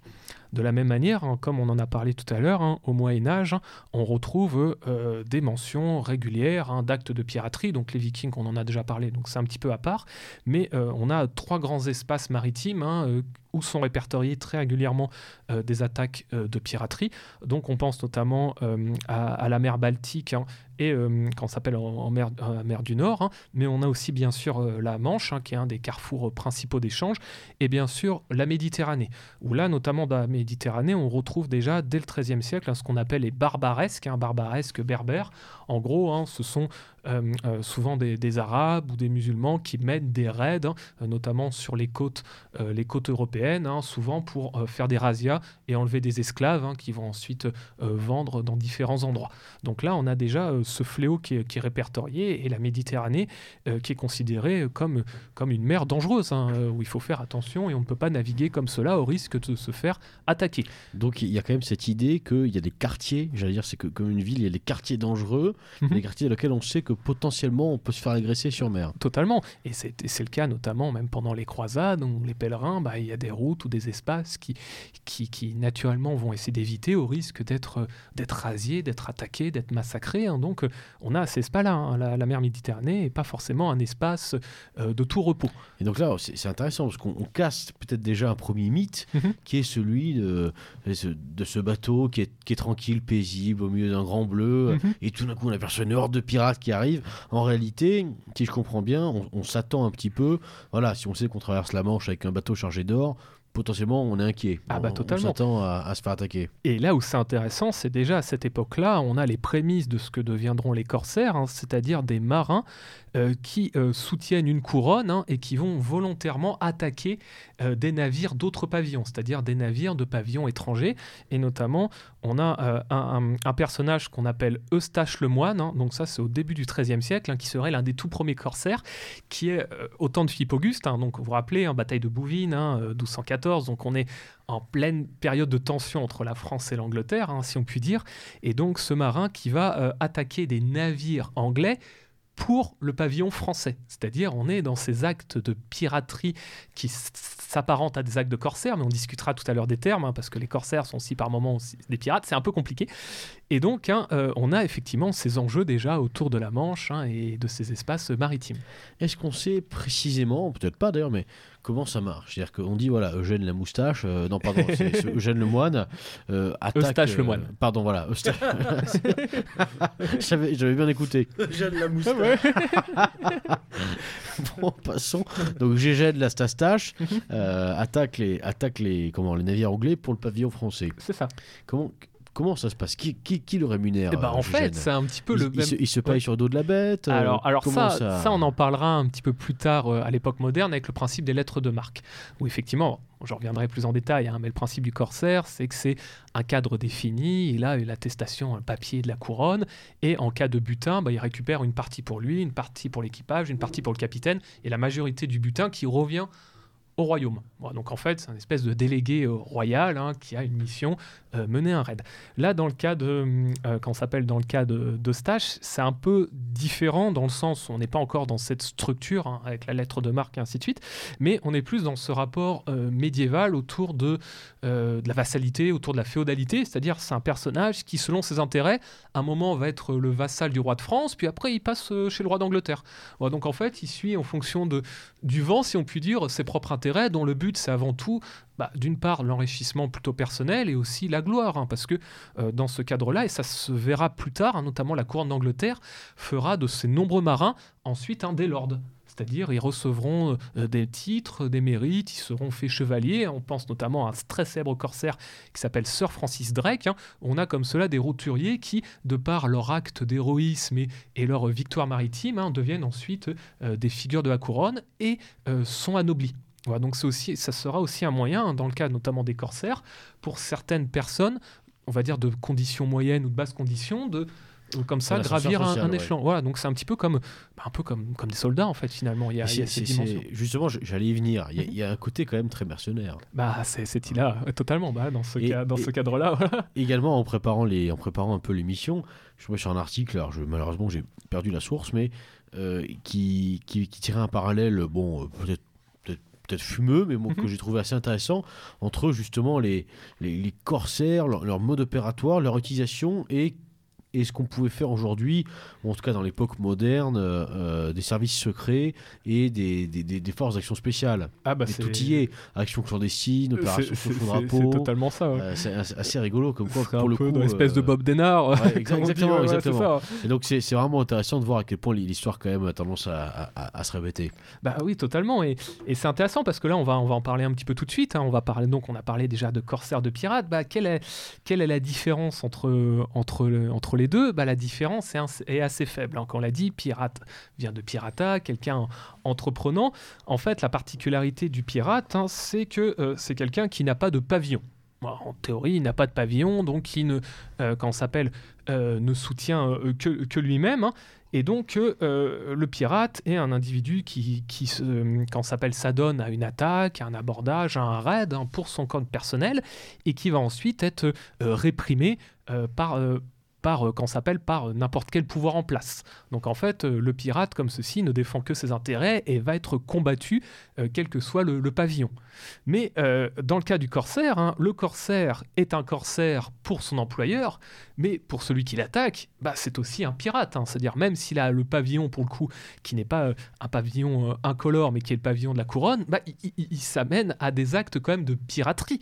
Et on a aussi une autre définition qui est celle, bien sûr, de flibustier. Flibustier, c'est un terme auquel vais revenir euh, bah, juste après, mais le flibustier euh, est euh, par moment aussi un corsaire. Il a aussi la lettre de marque, mais des fois, il devient pirate. C'est-à-dire, des fois, bah, il le fait pour son, compte, pour son compte naturel. C'est-à-dire, des fois, bah, voilà, il soutient ses propres intérêts et simplement pour son enrichissement. Ou alors, des fois, on a un pirate qui, comme ça, devient flibustier au corsaire parce que d'un coup, il récupère une, lettre de marque et est embauché par le plus offrant. Je sais que notamment dans le cas de la couronne de France, hein, on avait énormément de, euh, marins comme cela qui étaient des Hollandais, parce que le- les Provinces-Unies hein, euh, étaient euh, notamment réputées pour avoir des, grands navigateurs, et en plus, comme on était dans un contexte hein, au XVIe siècle de guerre de religion, eux, ils étaient principalement luthériens, donc ça leur faisait en plus plaisir de combattre les Espagnols. Donc, en cas de, de guerre indirecte, plutôt que d'envoyer des marins français, on envoyait des marins hollandais payés par la couronne de France pour attaquer euh, des galions espagnols. Donc, on a, on a ce- cette dimension-là. ouais. On a aussi euh, le terme de forban, que nous, on pourrait aussi utiliser. Un forban, ça signifie littéralement marginal, qui est en dehors du banc. C'est-à-dire qui est en dehors de la société. Donc, un C'est corsaire. pre- les premiers punk à chien. Ouais, c'est c'est un peu ça, voilà. C'est vrai qu'il y, a- y a un peu cet imaginaire, mais effectivement, on peut, on peut le retrouver. On a encore deux autres termes, hein, juste pour définir euh, très rapidement. On a le terme de boucanier. Ouais, parce qu'on commence un peu à Ah ouais piquer du nez, quoi. Donc il y a, boucanier il y qui a a Tesla donné le, qui s'endort. le terme boucan. Alors en fait, les boucaniers, c'est intéressant. Donc c'est dérivé du, Cara- du Caraïbe euh, boucan. En fait, ce sont à l'origine des chasseurs d'animaux sauvages. hein. Euh, ce sont, des personnes qui euh, pratiquent la chasse, hein, donc qui sont territorialisées et qui à un moment occupent des terres, notamment sur l'île d'Hispaniola, et puis ensuite hein, se mettent à la flibuste. Donc en fait, hein, les boucaniers correspondent à, comme cela, des personnes qui pratiquent le commerce, qui essayent de coloniser un espace, puis à un moment euh, deviennent des flibustiers. Donc ouais, les termes sont un peu, c'est difficile. hein. Donc quand on dit non, c'est pas un pirate, c'est un corsaire, non machin. euh, un, pirate n'est pas forcément un corsaire, mais un corsaire est un pirate pour la personne qui l'attaque. Pareil dans le cas de flibustier, c'est-à-dire le flibustier, à un moment, euh, il a la lettre de marque, à un moment, il l'a pas. Ça c'est, compliqué. Et les pirates joueront aussi là-dessus, c'est-à-dire en fonction des périodes, euh, certains ne seront pas condamnés ou seront relâchés ou euh, s'offriront au plus offrant. Il y aura même hein, certains qui feront des fausses lettres de marque, hein, assistant euh, à, quand s'appelle attestant leur pavillon, alors que ce ce n'était pas tout à fait le cas. C'est pas, c'est pas sans rappeler, même si bon, là encore, on va, on va dire que je fais des, des- des parallèles un peu fumeux, mais moi, quand j'entends ça, ça, ça me fait penser vraiment, par exemple, euh, aux, aux affaires qu'on entend avec les, les, les barbus euh, qui se battaient avec Daesh, Oui, c'est ça. qu'on a retrouvé en. Arménie, ensuite euh, Bien à se sûr. battre pour l'Azerbaïdjan, ou en Tchétchénie, ou en Ukraine. Bien sûr, Euh, c'est totalement, c'est totalement ça. Ce côté vraiment interconnecté des conflits, quoi. hein. C'est ça, ou ce qu'on peut voir notamment, vous savez, le meilleur exemple, c'était l'Afghanistan, avec un moment les talibans qui avaient été armés contre les Russes, puis après qui, qui soutiennent Al-Qaïda, puis ensuite c'est les Pashtuns qu'on envoie contre, ou à l'heure actuelle ce qui se passe au Mali avec les Touaregs. On est un peu dans, dans, ces dimensions-là, hein. ce sont des parallèles qui sont intéressants. Pour revenir rapidement sur la lettre de marque, pour que ce soit très clair, hein, en fait, une lettre de marque, qu'on appelle aussi une lettre de course ou lettre de commission, est une lettre patente d'un souverain permettant à un capitaine et à son équipage euh, de rechercher, attaquer, saisir et détruire les navires ou les équipements d'une nation adverse dans les eaux territoriales, internationales ou étrangères. En gros, dans le cas euh, d'une guerre, donc c'est à l'origine dans le cas d'une guerre, hein, c'est on donne l'autorisation à un capitaine et son euh, équipage hein, d'aller attaquer un navire adverse. Donc en fait, c'est le principe de la lettre de marque hein, qui, stipule que l'individu le fait dans le cadre d'un pavillon. Ceux qui vont le faire le plus, sont notamment, comme on l'a dit, hein, l'Angleterre, euh, la France et les Provinces-Unies. Avec des, des- des têtes, des têtes d'affiche, notamment chez les Français. euh, Ah bah bien sûr. et des, personnages, des personnalités célèbres. Ah bah on en a plein. Bah alors le plus célèbre, c'est bien sûr, alors ça sera plus tard, hein, ça sera au 19e siècle, enfin fin 18e, début 19e, c'est bien sûr Robert Surcouf, hein, voilà, qui, est, qui est très très connu dans, euh, dans la marine française. On a aussi euh, Jean Bart aussi qui est très connu, hein, qui est un célèbre euh, corsaire. L'un des plus célèbres, quand je vous en ai parlé, c'est Francis Drake, un Drake dont on dira le nom de dragon, lui qui est anglais, mais qui deviendra ensuite sœur. Ouais, pourquoi? Pour bon service rendu à la couronne, hein, il deviendra ensuite euh, noble. hein. Euh, donc on a aussi Runé Duguay euh, Trouin. Donc on a comme cela plein de personnages dont on a les récits qui vont devenir après des, des grandes figures. Donc c'est ça qui est, qui est assez amusant et qui est assez, qui est assez intéressant. Alors, la piraterie, donc on l'a compris, c'est un, un univers complexe avec Mhm. des, des- comment dirais-je, des rôles qui interchangent, euh, des, des- des rôles à jouer aussi qui peuvent être variables. hein. On peut travailler pour son compte, on peut travailler pour le compte déguisé de quelqu'un, mais c'est aussi une symbolique. Mhm. Une symbolique qui rentrée dans l'imaginaire. hein. On pense évidemment à la tête de mort, le drapeau noir, euh, différents chants, euh, même une manière peut- peut-être de se tenir, quasiment, euh, vraiment une, une quasi-anthropologie, j'allais dire, de, de, la piraterie. Est-ce qu'on peut revenir un peu là-dessus? C'est rigolo de voir même que ça c'est effectivement ça c'est euh, le terme même de, de- de piraterie, euh, se faire pirater, on, on le voit même aujourd'hui dans Mm. sur des supports les, les- sur les supports les plus modernes, notamment euh, bah, sur l'ordinateur, se faire pirater un logiciel. que- voilà, donc ça dénote effectivement vraiment d'un état d'esprit Ah, de, de- to- de- to- Totalement. Et, et ce qui est intéressant justement là-dessus, en sa symbolique, c'est toute la mythologie qui va être construite autour, notamment au 19e siècle. On pense notamment à Robert Louis Stevenson avec la fameuse euh, L'île au trésor, ou encore après dans les figures, euh, je pense à Peter Pan, notamment le fameux capitaine Crochet, hein, voilà, donc ce pirate avec le perroquet, le, le crochet. Dans Astérix. Ouais, pourquoi pas dans Astérix, hein, effectivement. Et effectivement, cette mythologie, on, on le doit notamment au, au fameux euh, pavillon noir, hein, donc le pavillon noir à tête de mort. hein, qui, vous savez comment on l'appelle ce pavillon? Euh, Est-ce que vous en souvenez du nom? Non. Euh, non, non plus. On l'appelle le Jolly Roger. Exact. Eh oui, le fameux Jolly Roger qu'on Eh a oui. d'ailleurs juste euh, derrière nous. Alors en fait, euh, Il est là, présent dans le studio. Exactement. ouais. Ouais, Ro- Roger est, est parmi nous aussi. Et, ouais, Parfait. Le joli Roger. le Jolly Roger. Donc en fait, son, a- son apparition hein, serait assez tardive. Elle, elle daterait plutôt du tout début du 18e, donc en, en 1700. Et donc euh, elle aurait été notamment utilisée par un pirate français euh, du nom euh, d'Emmanuel euh, Wynne. Et euh, ce dernier a, arboré un pavillon noir avec une tête de mort, tibia croisé et sablier, symbole du peu de temps restant à l'adversaire pour prendre une décision de combattre ou se rendre, ou encore exprimant à chacun que la vie est fugace et donc, hein, voilà, comme le sable, hein, c'est-à-dire que le temps passe vite. En fait, ce qu'il faut savoir, c'est que l'intérêt euh, d'un tel pavillon, qui sera ensuite repris à la manière d'armoirie, hein, a une double symbolique. Euh, déjà, la première, c'est inspirer la peur et la terreur aux navires qui sont abordés. Parce que je vous en parlerai tout à l'heure, hein, les navires euh, souvent utilisés par ces pirates sont des tout petits navires hein, qui font euh, peut-être 3 à 4 fois la, taille, enfin, enfin ils sont 3 à 4 fois plus petits que les navires qu'ils abordent, hein, et donc ils doivent jouer euh, sur l'image et euh, l'imaginaire, c'est-à-dire inspirer la terreur aux abordés pour que le combat aille le plus vite possible, et surtout que les personnes qui sont assaillées ne se défendent pas, c'est-à-dire qu'il n'y ait pas, euh, s'appelle, de... Voilà, qu'il n'y ait pas de- d'escarmouche, qu'il n'y ait pas de, guerre. Donc on a cette dimension-là. Et l'autre dimension, c'est bien sûr hein, montrer, comme on l'a dit, hein, ce symbole autour de la liberté, montrer qu'ils n'appartiennent à aucun pavillon. C'est-à-dire, ce ne sont pas comme les corsaires qui abordent toujours le pavillon euh, du, euh, s'appelle, du souverain. Là, ici, en fait, ils ne, défendent que leur propre pavillon. Donc on a, vraiment cette, euh, cette double symbolique. Alors d'où vient l'expression du euh, Jolly Roger hein? Euh, En fait, on pense que cela viendrait notamment de la mer des Caraïbes et des boucaniers, on l'a dit français, et donc en fait cela dériverait directement du pavillon rouge, hein, le Jolly Rouge, qui aurait été ensuite un petit peu anglicisé, si on peut dire, joli, jolly, euh, rouge, hein, Roger. Et pourquoi? Parce qu'en fait, hein, euh, dans la dans euh, s'appelle?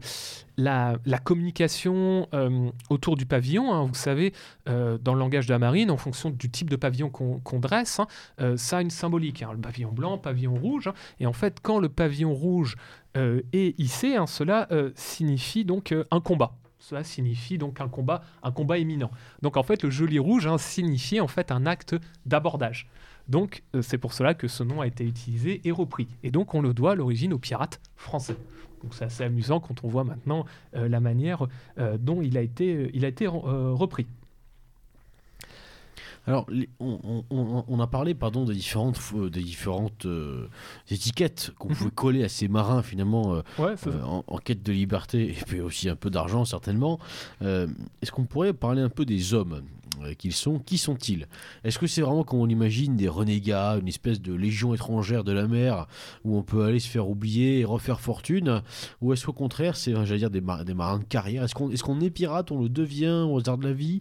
Co- co- Comment ça se passe pour recruter un pirate? Alors, ça, c'est une très bonne question. Alors, euh, déjà, ce qu'il faut comprendre, c'est dans le cas de l'âge d'or de la piraterie, c'est une conséquence directe de la fin des guerres.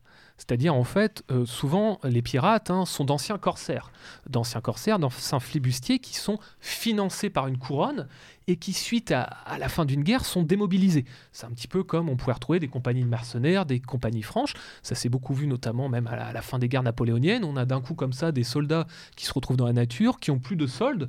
Et euh, comment ils font pour survivre? Bah, Ils sont déjà sur place, ils sont dans les Caraïbes où c'est un, enjeu et bah, ils n'ont pas d'autre choix que de s'organiser et de s'adonner à la piraterie. Donc en fait, on se rend compte que souvent la piraterie, et notamment dans le cas de l'âge d'or de la piraterie, qui est, qui est, une période qui est très très courte, hein, c'est en gros le début du XVIIIe siècle, c'est après notamment le traité d'Utrecht euh, qui met fin entre la guerre entre la France et l'Espagne, notamment pour la succession d'Espagne, hein. donc on est en 1713, hein, donc c'est à la fin de euh, Louis XIV qui meurt en 1715, et eh ben on a euh, souvent ce profil de personnes qui sont un petit peu des marins démobilisés, qui euh, d'un coup se retrouvent à l'autre bout du monde et qui s'adonnent à la piraterie euh, bah, simplement pour survivre, parce qu'ils n'ont pas d'autres moyens. Donc on est vraiment dans, dans, ce modèle-là. Et ce qu'il faut savoir, c'est que souvent la, vie quotidienne est quand même assez, assez difficile. Hein. Euh, ce sont des navires petits, je reviendrai tout à l'heure. Hein. donc on a notamment l'espace sous le pont qui est très confiné, crasseux, qui sent mauvais l'eau croupie. Hein. On a le, le, goudron, la saleté, les excréments de rats. L'équipage dort dans des hamacs ou par terre. Donc on a vraiment des conditions de vie qui sont souvent assez, misérables, hein, si on peut dire. Hein. C'est quand même, assez dur. Euh, par beau temps, on ouvre les sabords, mais euh, sinon il fait très sombre, euh, humide et étouffant. Imaginez en plus le climat autour des, s'appelle, des Caraïbes. Hein, le ramassage des voiles est effectué par les, marins et les membres d'équipage euh, qui sont euh, occupés au corvée. Donc en fait, la vie de marin, c'est euh, bah voilà, vous, vous avez très peu de temps pour vous. Hein. finalement, vous avez toujours des choses à faire hein, liées à la navigation, liées à l'entretien du pont, à l'entretien des armes. Hein. Euh, et, donc, on a, on a vraiment dans ces chroniques-là où c'est une vie qui à la fois peut nous faire rêver, mais qui dans la pratique est une vie qui est très, très, très, très dure. Sachant qu'en plus, hein, euh, à partir de ce moment-là, vraiment, la piraterie sera euh, sévèrement réprimée et tout individu suspecté de piraterie sera directement pendu. Voilà, donc, en fait, ça va aussi expliquer la, fin de l'âge d'or de la piraterie, hein, donc à, cette époque-là, par aussi bah, des répressions qui vont être très dures de la part de royaumes, et aussi la fin un peu progressive hein, de ce genre de, pratique qui était, euh, euh, qui était à l'origine euh, très répandue. Mais euh, cela va s'expliquer, si vous voulez, on va, un petit peu euh, revenir, j'espère que c'est assez clair pour l'instant, euh, on va revenir un petit peu sur l'explication de cette massification de la piraterie et notamment de l'âge d'or. En fait, l'origine de l'âge d'or, c'est vraiment la découverte des, Amériques hein, deux siècles plus tôt. Donc c'est notamment, bah, on pense à la découverte de l'Amérique de Christophe Colomb en 1492, mais surtout un traité qui est très important, c'est le, traité de Tordesillas de 1494. En gros, qu'est-ce que c'est? Pour résumer rapidement, il va y avoir plusieurs bulles pontificales. C'est que le pape hein, euh, accorde le territoire conquis euh, aux Espagnols et aux Portugais, qui étaient bah, les premiers à avoir découvert le, Nouveau Monde. Donc on a d'un côté euh, tout un tas de territoires, hein, donc principalement l'Amérique du Sud, les Caraïbes, une partie de l'Amérique du Nord, qui vont être revendiqués par euh, quand on s'appelle euh, par le trône d'Espagne et du Portugal, et de l'autre côté, bah, les autres nations qui arrivent en retard et qui n'ont pas de, territoire. Et donc, que vont faire ces nations? Bah, Elles vont s'adonner justement aux attaques de piraterie. C'est pour ça, comme je l'ai dit, euh, les premiers corsaires étaient principalement français, anglais, ou euh, quand s'appelle euh, hollandais, parce que bah, forcément, euh, les Espagnols et les Portugais avaient déjà rasié une partie des territoires, ils ramenaient avec de l'or, avec tout un tas de marchandises précieuses qui se vendaient à prix d'or. On pense notamment au, tabac, hein, qui était une, denrée extrêmement prisée. Et donc, pour cela, bah, la, pratique de, des corsaires, hein, c'est-à-dire des marins qui étaient armés, équipés par quand s'appelle un royaume et qu'on envoyait là-bas pour affaiblir la puissance portugaise espagnol. Donc à l'origine, hein, ça vient, vraiment de là, c'est-à-dire c'est une conséquence directe hein, des conquêtes en Amérique et du traité de Tordesillas. On avait aussi une règle, hein, c'est que euh, en, dessous du tropique du Cancer et des, et Açores, bah, en gros c'était un peu des eaux comme cela et tout était possible. C'est-à-dire il n'y avait pas forcément les mêmes règles euh, qu'en Europe. Donc plutôt aussi de s'affronter, même si on va avoir de la piraterie côtière, bah, on, on s'affronte au Nouveau Monde. Voilà, ou quelque part, bah, là-bas c'est un peu loin, on ne sait pas forcément ce qui se passe. Bien sûr, il va y avoir des, conséquences. donc euh, dans le cas de l'Espagne, il va y avoir des grandes caravanes qui vont être envoyées, c'est-à-dire des navires, des grands galions qui vont protéger les navires marchands pour éviter notamment euh, les, corsaires. Donc on va avoir tout un tas d'éléments. Et progressivement, j'essaie de résumer en quelques phrases parce que euh, voilà, euh, cette période est très très complexe, hein, avec des guerres successives. On a une dimension aussi associée aux guerres de religion. Comme je dis aussi souvent, les corsaires et les pirates étaient euh, des calvinistes, étaient des luthériens, donc euh, qui vont euh, attaquer des navires espagnols catholiques hein, volontairement, ou en retour les Espagnols vont, quand s'appelle, réprimer ces marins en les, fusillant, les brûlant, choses comme ça, parce que considérés comme hérétiques. Donc vous voyez, c'est aussi un, s'appelle une, importation de, des guerres qui se passaient déjà à cette époque en Europe. Sauf qu'au fil du temps, bah, forcément, bah, l'histoire est ce qu'elle est.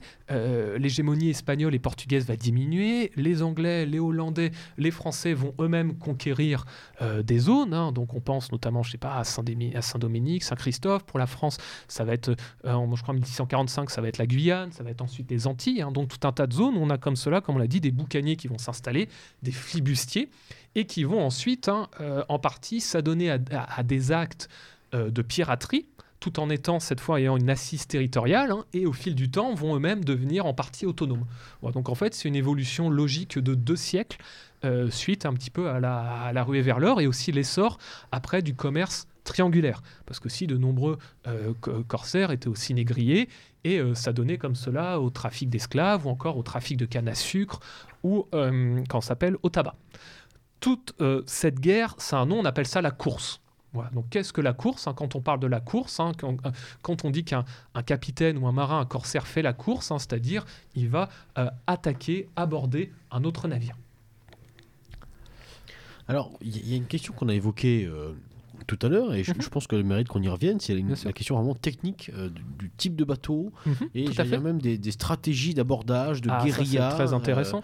euh, on, on sent que la dissuasion tient une place vraiment importante, la réputation aussi. Totalement. Alors, on, on disait que les bateaux étaient plus petits, c'est ça Alors voilà, c'est ça. Alors ce qu'il faut savoir, c'est que les pirates utilisaient des, des navires très légers, très manœuvrage, très manœuvrants, à peu de tonnage et donc très rapides pour fondre sur leur proie, souvent des navires marchands alourdis par euh, les denrées, par un fort tonnage, hein, donc qui forcément était plus euh, facile euh, à rattraper. Donc on a quatre types de navires notamment, enfin quatre ou cinq types de navires qui sont répertoriés. Alors ce sont des noms qui sont un petit peu compliqués.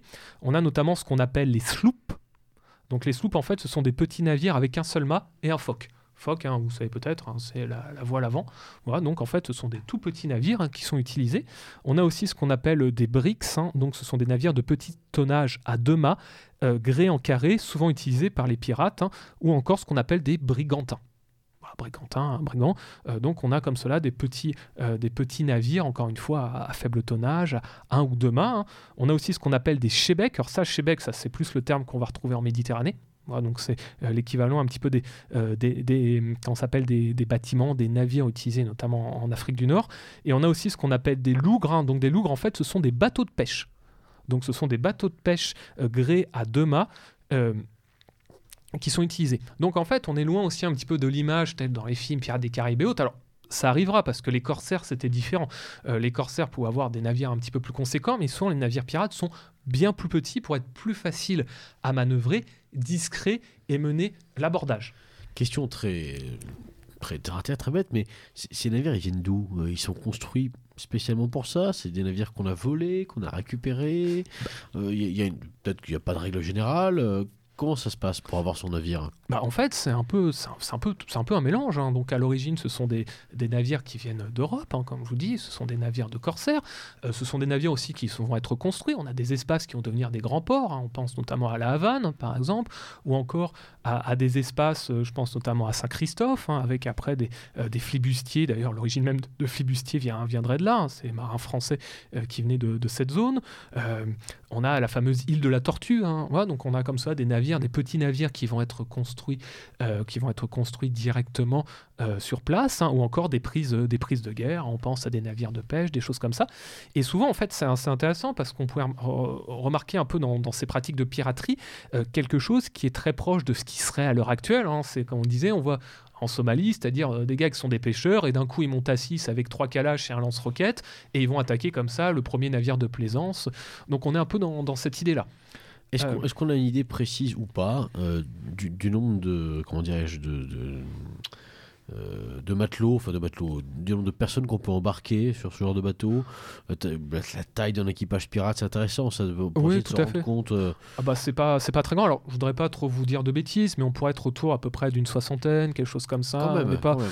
Oui, sur, sur certains navires, sur d'autres, ça va être un petit peu moins, mais Euh, ce qu'il faut savoir, c'est aussi dans le cas d'équipages pirates, ce sont souvent bah, euh, des soldats, c'est-à-dire on a quand même une majorité de personnes qui sont opérationnelles à l'inverse de, navires, euh, de navires marchands. D'ailleurs, c'est souvent comme cela que faisaient les, les Espagnols un petit peu pour opérer les navires pirates. S'ils regardaient un peu la santé et la forme physique des marins, s'ils étaient un peu plus costauds et autres, ils soupçonnaient. Il y avait aussi une technique, je trouve assez amusant, c'est essayer de leur faire chanter Ave Maria, parce qu'à l'origine, souvent les corsaires étaient protestants, donc ils Ouais. connaissaient pas, ils connaissaient pas ça.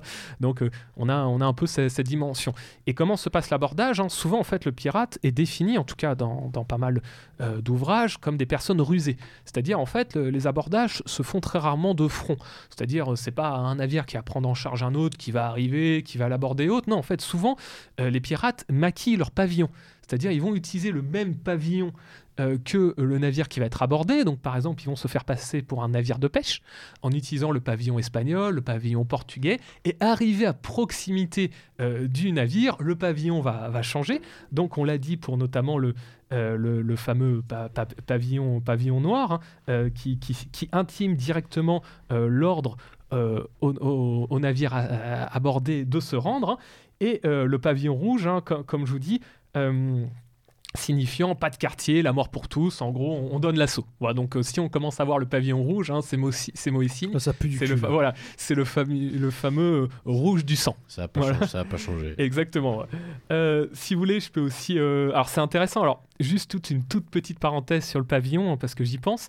Il faut savoir qu'à l'heure actuelle, hein, en, en France en tout cas, le pavillon pirate est interdit.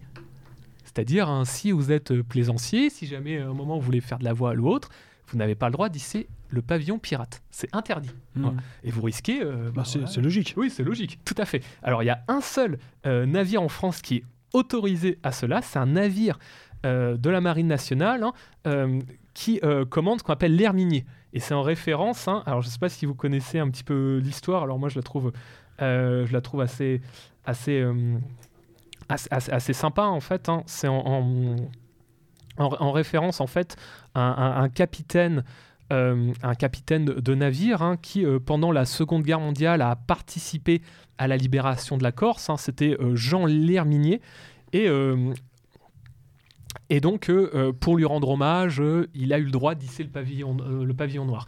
Et c'est à l'heure actuelle le seul. Et en Angleterre, on a aussi un sous-marin, les sous-marins anglais. Quand ils regagnent leur base, ils peuvent hisser le pavillon noir. C'est signe hein, que leur mission a été accomplie. Et ça, c'est une tradition qui date de la Première Guerre mondiale. Donc c'est amusant, ça, dans la marine, il y a encore un petit peu, voilà, une petite... euh, Que, Voilà, que- un que petit les. Anglais, que les Anglais aient, aient des trucs de racaille, ça c'est Ouais, ouais. c'est pas choquant.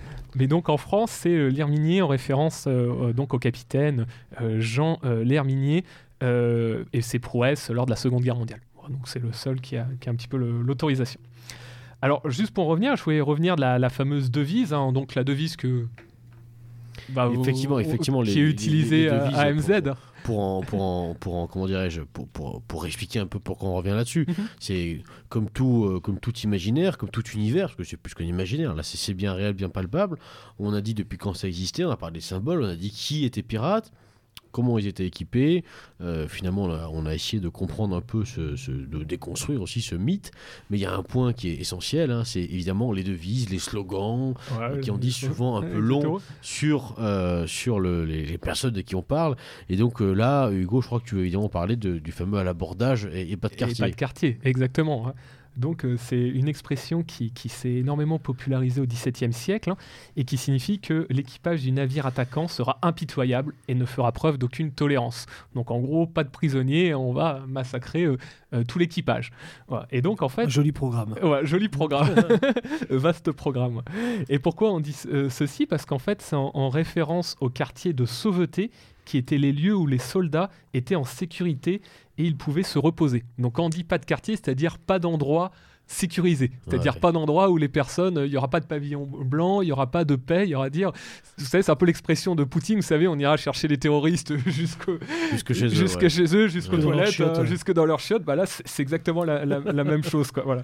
C'est-à-dire, il n'y a pas de, de miséricorde, il n'y a pas de quartier de sûreté, comme voilà, c'était le cas.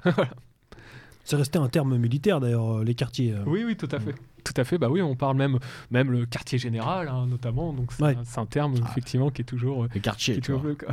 Il y a aussi les quartiers, tu vois, à Marseille, à, à Rayon-Paca. Alors, Alors- euh, pe- juste petite remarque, je vous en avais pas parlé, mais euh, qu'est-ce qu'on mange à bord? Comment on survit hein? Voilà, donc euh, en fait, la nourriture était peu variée et pas très euh, appétissante, ouais, exactement. D'ailleurs, on va voir souvent, euh, vous savez, les problèmes autour du scorbut, hein, c'est-à-dire le manque de vitamines. hein. D'ailleurs, on parlait d'invention technologique, hein, mais les conserves ont été inventées dans ce but-là. C'est-à-dire l'invention de la conserve, c'était permettre aux marins de ne pas tomber malade euh, par manque de vitamines, donc par manque de, de scorbut. Donc ça, euh, c'est assez intéressant. Alors souvent, ils, embarquaient des poules pour avoir euh, des œufs.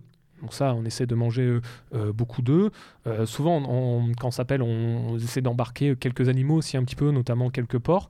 Et sinon, effectivement, c'est principalement bah, du poisson. Donc en fait, le problème, c'était le- les problèmes de- d'eau potable, parce que forcément, l'eau qui reste plusieurs mois, elle finit par être croupie. Donc souvent, en fait, ils utilisaient un peu d'alcool pour euh, nettoyer les bactéries. Et donc, à l'origine, même le rhum était utilisé aussi en partie pour cela. C'est-à-dire dans l'eau, on mettait un peu de rhum pour éviter la prolifération euh, des bactéries et que l'eau devienne, euh, impure. Voilà. Et donc, bah, principalement, la- l'alimentation ressemblait, ressem- ressemblait à ça. C'est effectivement intéressant de. Il y a toujours une petite histoire dans la grande Mhm. et, et on, on parle très facilement des pirates, des explorateurs, des vikings, etc. Mais c'est vrai que la, la question toute bête, euh, qu'est-ce qu'ils boivent euh, comme eau en plein milieu d'une, d'une comment dirais-je, de l'océan, paraît, paraît vraiment euh, idiote alors qu'on imagine que pour eux elle était centrale hein, pour le Mhm, coup. ouais, totalement.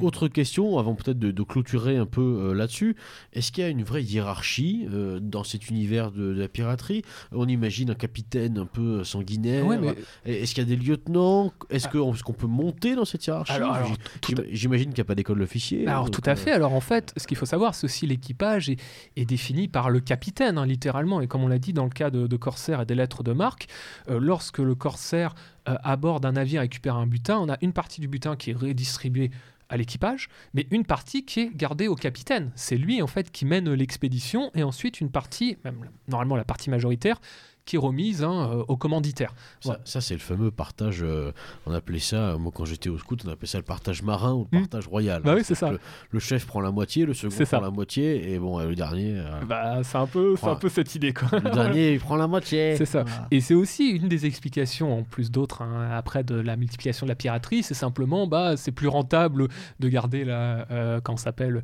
les ressources qu'après de les redistribuer, puis ensuite les, les marins sont plus payés. Enfin, ouais, il y, a- il y a un peu ces, éléments-là. Alors effectivement, et on a même euh, des pirates célèbres. hein, donc euh, bon, on en a, un paquet. hein, je pense que vous connaissez certains noms. Euh, le plus célèbre est bien sûr le fameux Edward Tish. hein. Pourquoi célèbre? Parce qu'on va l'appeler Barbe Noire. Donc c'est un, pirate qui a, réellement existé, notamment, alors c'est à cette époque-là, âge d'or de la piraterie, donc lui il est né, quand s'appelle, il est né à, la, fin euh, du XVIIe siècle, donc lui c'est vraiment début de XVIIIe, hein, notamment on sait qu'en 1716 il rejoint, euh, quand s'appelle l'équipage d'un autre pirate qui s'appelle Benjamin euh, Hornigold, et euh, donc, en fait, lui, dans les Caraïbes, hein, il va mener euh, plusieurs, euh, plusieurs raids, plusieurs attaques. hein. Il avait un, propre, son propre navire qui s'appelait le Queen Anne Revenge, qui comptait quand même 40 canons et jusqu'à 350 hommes. hein. Donc là, on était sur quelque chose qui était quand même assez, assez costaud. On n'était plus dans le cas, comme je l'avais dit, souvent des, des petits navires et autres, avec un équipage de 60 hommes. Là, on était sur, sur des navires qui pouvaient quand même rivaliser avec... euh, Bah, 350, c'est, je pense qu'il y a beaucoup de groupuscules euh, euh, qui auraient aimé avoir autant de militants. Donc euh, oui, c'est- d'accord. c'est, pas mal, ouais. ouais, ouais. Et donc ensuite, il, va, il va organiser, il va même organiser le blocus de plusieurs ports, hein, notamment celui de Charleston en Caroline du Sud. hein. donc rappelez-vous un petit peu ce principe de guerre de blocus. hein. Et euh, il va, il va voilà, mener plusieurs raids euh, de, de bri- de brigandage. Et il va, mourir en fait lors euh, du- d'une, attaque hein, contre des marins menée par le lieutenant Robert Maynard. Voilà, donc en fait, on a, on a, on a cette idée-là où on, on a comme ça des, des pirates qui deviennent célèbres de par leur succès et qui rameutent ensuite euh, des marins et d'autres pirates qui se mettent euh, à, quand ça s'appelle, qui se mettent à le suivre. Donc on a un peu cette logique un peu de bande hein, qu'on peut dire. Et on a même comme cela plusieurs euh, pirates célèbres qui vont carrément devenir espèce de seigneurs des mers, hein, c'est-à-dire avoir un territoire qu'ils administrent avec plusieurs navires sous ses ordres, plusieurs lieutenants. Donc un peu comme un, on est un- presque dans le cadre d'une espèce de seigneurie ou baronnerie. hein. On a une espèce de mini-royaume, mini-féodalité Oui, qui, est- ou qui est recréée. Peut-être les peut-être les premières sécessions finalement aussi. Ah, on a, on a, intéressant, on a ça, cette ouais. idée-là, ouais. Euh, notamment, euh, on a même certains qui vont s'illustrer par, euh, par enfin souvent des exactions qui vont être un peu exagérées, mais on en a l'un des plus célèbres, c'est le fameux capitaine Morgan, Henry Morgan, hein, qui lui, notamment, va participer au sac de, de Panama, et ensuite il va finir sa, sa vie comme gouverneur de Jamaïque. Vous voyez, donc en fait, on part d'un pirate qui met des exactions, et à la fin, il devient Quel gouverneur d'un voilà, Ah, espace. c'est comme les, comme les mafieux qui, qui ont fait Nimise dans l'intérieur. hein. Bah ouais, c'est ça. C'est pareil. Hein. ce qu'il faut savoir, c'est que ceci, ça fait partie un petit peu des, euh, ça s'appelle, des actes un petit peu de, de colonisation aussi. hein. Ça fait partie un peu des colons. où Ensuite, bah, on a certaines personnes, ils sont dans un territoire, puis ils s'installent, puis ils remplacent les autochtones, puis ensuite ils, ils montent une, une- euh, ça s'appelle, un espace où ils vont planter du tabac, des plantations. Donc, euh, on a aussi certains, moi, comme je vous dis, certains pirates qui vont devenir négriers et qui vont ensuite euh, s'enrichir euh, en s'installant dans, dans un endroit euh, terrestre. Donc ça c'est ça c'est aussi assez amusant. Voilà, donc c'est c'est On peut, surtout. on peut pas, on peut pas clôturer ce chapitre sans le, sans le bon mot de, de surcouf que, que tu dois connaître, mon cher Hugo. Bien sûr, bien sûr. Euh, alors, À, à prononcer au un général de marine euh, surcouf, le, le pirato cor- euh, corsaire, hein, plutôt corsaire. hein, Oui, c'est surcouf, ça. euh. c'est ça. Illustrant ainsi, effectivement, euh, eff- effectivement, Surcouf est alpagué par euh, Ouais, illustrant ainsi bien la- la- le panache français. ou Ah. le panache ou en tout cas le sens de la répartie. Et, euh, et donc eff- effectivement, Hugo, on va peut-être te laisser rappeler ce, c'est cette bonne réponse qui est bien connue de nos auditeurs, je pense, que, que Surcouf a, a- donné à cet amiral anglais qui accusait les Français de, de- de- de se battre que pour l'argent et pas pour l'honneur. Euh, tot- totalement. Alors, euh, Surcouf, il est surtout célèbre notamment par la prise du Kent. Je ne sais pas si vous connaissez l'histoire. Euh, C'était en fait le plus grand navire de commerce hein, de la Compagnie anglaise des Indes. Euh, C'est un navire de près de 1200 tonnes, hein, armé comme une flûte. Il porte 20 canons de 18 livres en batterie et 6 pièces de neuf en gaillard, avec 460 hommes à son, à son bord. Et donc un, navire im- imposant que euh, euh, Surcouf euh, va réussir à prendre le 7 octobre euh, 1800, euh, euh, proche de Ganges. Et donc effectivement, bah, c'est là qui est, est assez particulier, c'est que notre corsaire hein, avait, lui, juste un, navire avec euh, 22 bouches-feu, euh, 12 pièces de 6 hein, et euh, 12 obusiers de 36 livres, avec euh, 130 hommes d'équipage. Donc imaginez, avec son, petit navire, un 130 hommes d'équipage, il va réussir comme cela à, prendre le grand euh, navire de commerce euh, anglais, le fleuron de la Compagnie des Indes, euh, de près de 460 hommes à, son bord.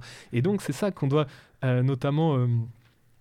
euh, euh, quand s'appelle le, succès et la légende de Surcouf, c'est euh, de par ses actions euh, considérées un peu comme, euh, comme suicidaires, comme impossibles à, réussir et qui vont finalement être un, quand s'appelle un succès.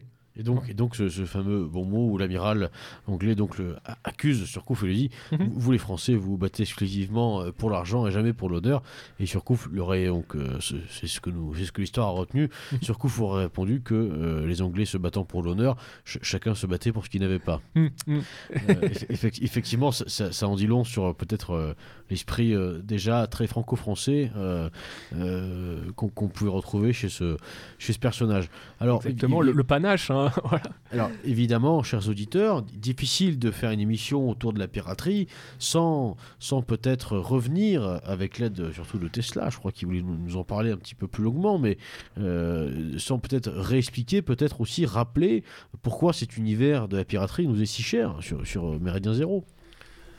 Euh, oui, oui, oui. euh, Je l'ai pris de court là. pris de Un court. petit peu, non, non, mais euh, bah oui, c'est bah, on, on a évoqué, euh, on l'a évoqué aussi brièvement euh, tout à l'heure. euh, c'est vrai que on a euh, sur Méridien Zéro pris assez rapidement l'imagerie de la piraterie parce que c'était la volonté tout simplement de, tout comme le symbolise le pavillon noir et le- et, euh, et- la piraterie de, de, de tout se réapproprier et de à travers le pavillon noir euh, avoir un pavillon neutre qui, qui nous reste finalement à, bah, à inscrire, à produire, à faire.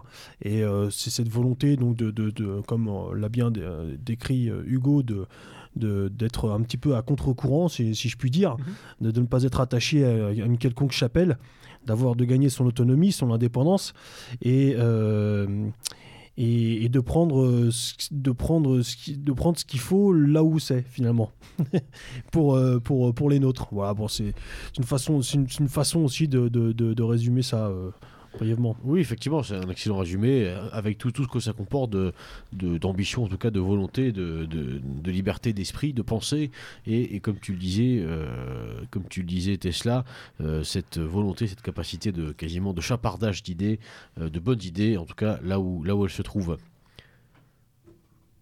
C'est bon pour moi. Ouais. C'est bon pour toi Ouais. Euh, vous vouliez qu'on fasse juste un petit point peut-être sur euh, l'actualité, sur est-ce que la piraterie existe encore, comment, comment est-elle? Oui, on, on peut en parler, même si je pense pas que. Bon, on peut. on peut Bah, de toute façon, non, tout ce qu'on peut dire brièvement, c'est qu'effectivement, la piraterie, euh, là, on a évoqué les, les grandes, Mhm. les grandes épopées de, de piraterie et, et de corsaires euh, euh, des pavillons européens. Mais euh, aujourd'hui, la piraterie existe encore. Tu évoquais tout à l'heure les barbaresques, à savoir les, les enlèvements, les razzias sur les côtes européennes. Mhm. Ces razzias existent encore, il faut, il faut le savoir, euh, comme dirait l'autre.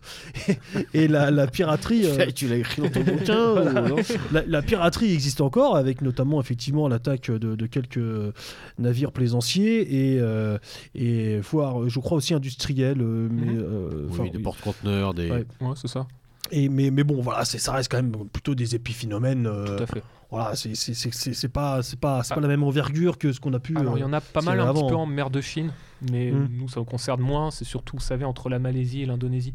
Là, il y a une zone aussi où il y a beaucoup de piraterie. Et sinon, la zone principale, euh, bah, c'est notamment au niveau de la Corne de l'Afrique, un peu, c'est-à-dire euh, Somalie, euh, même avec des, des États qui sont pas reconnus, comme le Puntland ou le Somaliland, où en fait l'État est tellement faible que, comme cela, en fait, souvent, c'est des, pêcheurs qui récupèrent 3-4 armes et qui bah, voilà, attaquent, attaquent un navire de plaisancier, souvent pour une rançon. En mais fait. bon, c'est Mm. vrai qu'on est. Bon, c'est Mm. c'est important d'en parler, mais malgré tout, je trouve qu'on est quand même très loin de. Bon, Oui, c'est intéressant, hein, mais on pourrait peut-être essayer de, de conclure cette émission. Mhm. On a, on a fait une première partie sur le rapport de l'homme européen à la mer, une deuxième partie sur les pirates. Je crois qu'on pourrait. Mhm. essayer de faire une comment dirais-je une synthèse on, on a quand même compris que dans l'esprit de la piraterie tout ce qu'on a dit cette volonté de liberté Mm. cette Ouais, volonté d'appartenir à aucune chapelle. J'ai pas l'impression que c'est ce qu'on trouve chez nos, chez nos pirates actuels. Euh, Je crois qu'on est très très loin de tous ces esprits-là. on est simplement dans des, dans des types qui veulent se faire du fric et qui profitent de- d'enlever des gens parce qu'il y, a- il y a encore des pays pour payer des rançons. Je crois que ça s'arrête là. Mm. Euh, on est très très loin de, de l'esprit vraiment euh, de la Mm. piraterie. Et, et moi, personnellement, je trouve ça vraiment dommage d'employer d'ailleurs les, les mêmes termes parce Mm. que là, on peut, en- pour ce qui est des actuels, on peut vraiment parler de, de brigandage, mais dans le mauvais sens du terme. Quoi. Et, et finalement, et toujours dans cette idée de, faire la synthèse entre les, différentes parties de notre émission, comme je le disais, première partie, donc vraiment le rapport entre l'homme européen et, les océans, la mer, deuxième partie sur la piraterie. Euh, Bon, on parlait des pirates euh, actuels, mais c'est peut-être pas ça le plus intéressant dans l'époque euh, actuelle, dans, le rapport qu'on a avec la mer, c'est peut-être toute la partie autour de l'exploration, Tesla. Bah oui, on a évoqué les figures de, Magellan, de James Cook, euh, notamment. On aurait pu aussi citer euh, Jacques Cartier. euh, Il y en a tellement, mais euh, en, fait, cette, volonté, euh, comme on le disait aussi, de, voir ce qui se passe euh, à l'horizon, toujours plus loin, c'est quelque chose qui anime l'homme européen jusqu'à aujourd'hui. Et, le XXe siècle n'a pas tari à, à, à la faire. hein. De, nombreux territoires ont été trouvés, conquis à, cette époque-là. On aurait pu, mais alors là, ça ferait euh, lieu à une émission entière. Euh, comment de- euh, évoquer euh, l'évolution de, de la marine nationale, de l'armée, notamment pendant la première, seconde guerre mondiale jusqu'à jusqu'à aujourd'hui. Ça, ça, pour le coup, c'est très intéressant. Peut-être un clin d'œil pour nos camarades de Ça se défend. Ouais, tout à fait. On, on salue les camarades de, de, de, l'émission ça, Ça se défend, ouais, que vous pouvez, rubrique que vous pouvez effectivement retrouver sur le site internet de Méridien Zéro. Et, euh, et oui, bah, moi, voilà, je voulais euh, un petit peu euh, illustrer cette, cette, cette aventure maritime française du XXe siècle à travers quelques figures. Et je pense notamment, et, comme ça, ça, permettra peut-être à quelques auditeurs de, d'avoir enfin, de, nourrir leur prochaine lecture, notamment à la personne, à la personne de Raymond, Raymond Rallier du, Bâti. Raymond Rallier du Bâti, qui était, euh, qui était un, un, personnage assez atypique avec une histoire assez particulière qui, qui voulait, qui a voulu faire euh, euh, fortune notamment dans le commerce de l'huile et donc qui, après avoir sur plusieurs aventures réussi à, à- bon là on est vraiment au tout début du XXe siècle, a réussi à, à relever des fonds et il lui fallait acheter un bateau et avoir un, équipage de 4, ou 5 personnes. Donc en fait, la, chose qu'il a faite euh, très simplement à Londres, il était à Londres à ce moment-là, c'est qu'il a mis une annonce sur le journal euh, avec tout simplement écrit euh, voilà, je cherche un membre d'équipage pour, pour aventure maritime, commerce de l'île. Et puis il a reçu des dizaines de, de- réponses. Il a, il a, il a sélectionné quatre bonhommes qui n'avaient jamais fait euh, 100 mètres dans un bateau qui, connaissait rien rien à la voile et donc à travers à travers son ouvrage donc de, Raymond Rallier du Bâti euh, euh, euh, intitulé Les îles Kerguelen et ben euh, vous découvrirez euh, l'aventure de ce personnage là puisqu'ils sont allés jusqu'aux îles Kerguelen. C'est lui qui a découvert les îles Kerguelen pour la France qui a posé le, le drapeau des îles Kerguelen et qui a éclaté tous les phoques sur l'île pour faire le commerce de l'huile. C'est très très drôle.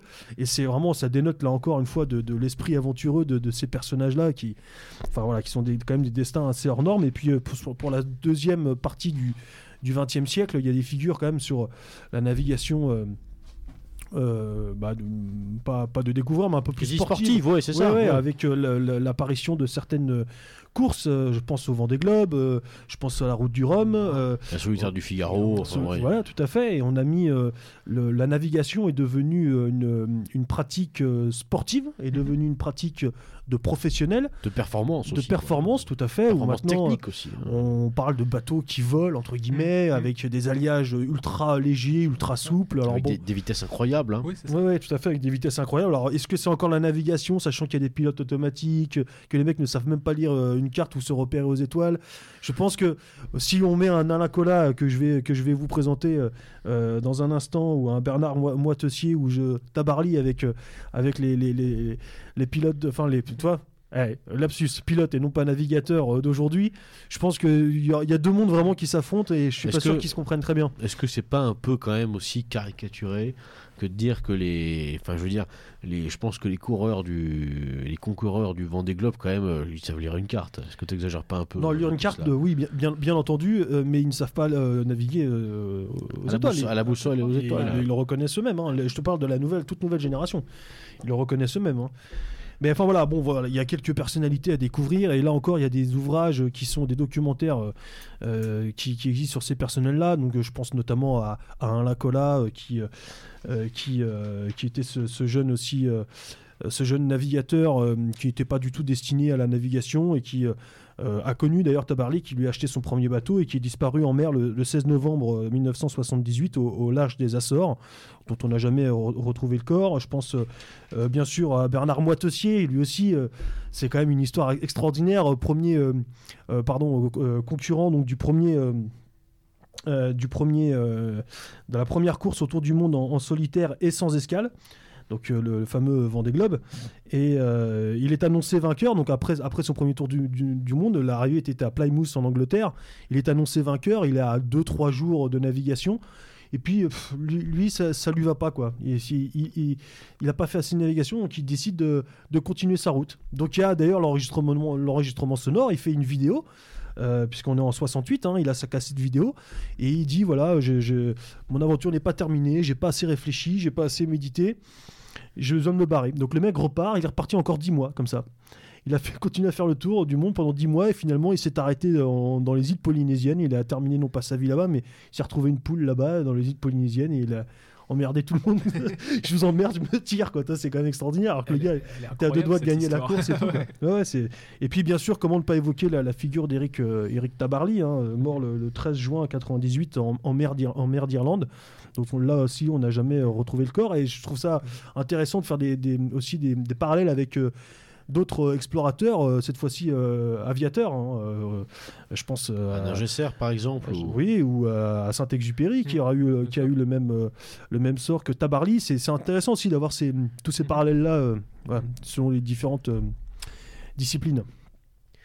Oui, et Ça- donne encore lieu, là, le, bon, le Vendée Globe, c'est tous les 4 ans, hein, c'était Ouais. notamment cette année, ça, ça donne toujours lieu finalement à des, à des histoires humaines vraiment intéressantes. Ouais. Il y a régulièrement des sauvetages. Alors cette année, c'était donc euh, Kevin Escoffier. euh, on a pu suivre son, son sauvetage en mer. euh, il était à- au bord du naufrage. C'est Jean Lecam qui s'est dérouté pour venir le chercher. C'est toujours impressionnant de, de voir, malgré la technique, malgré tout ça, que.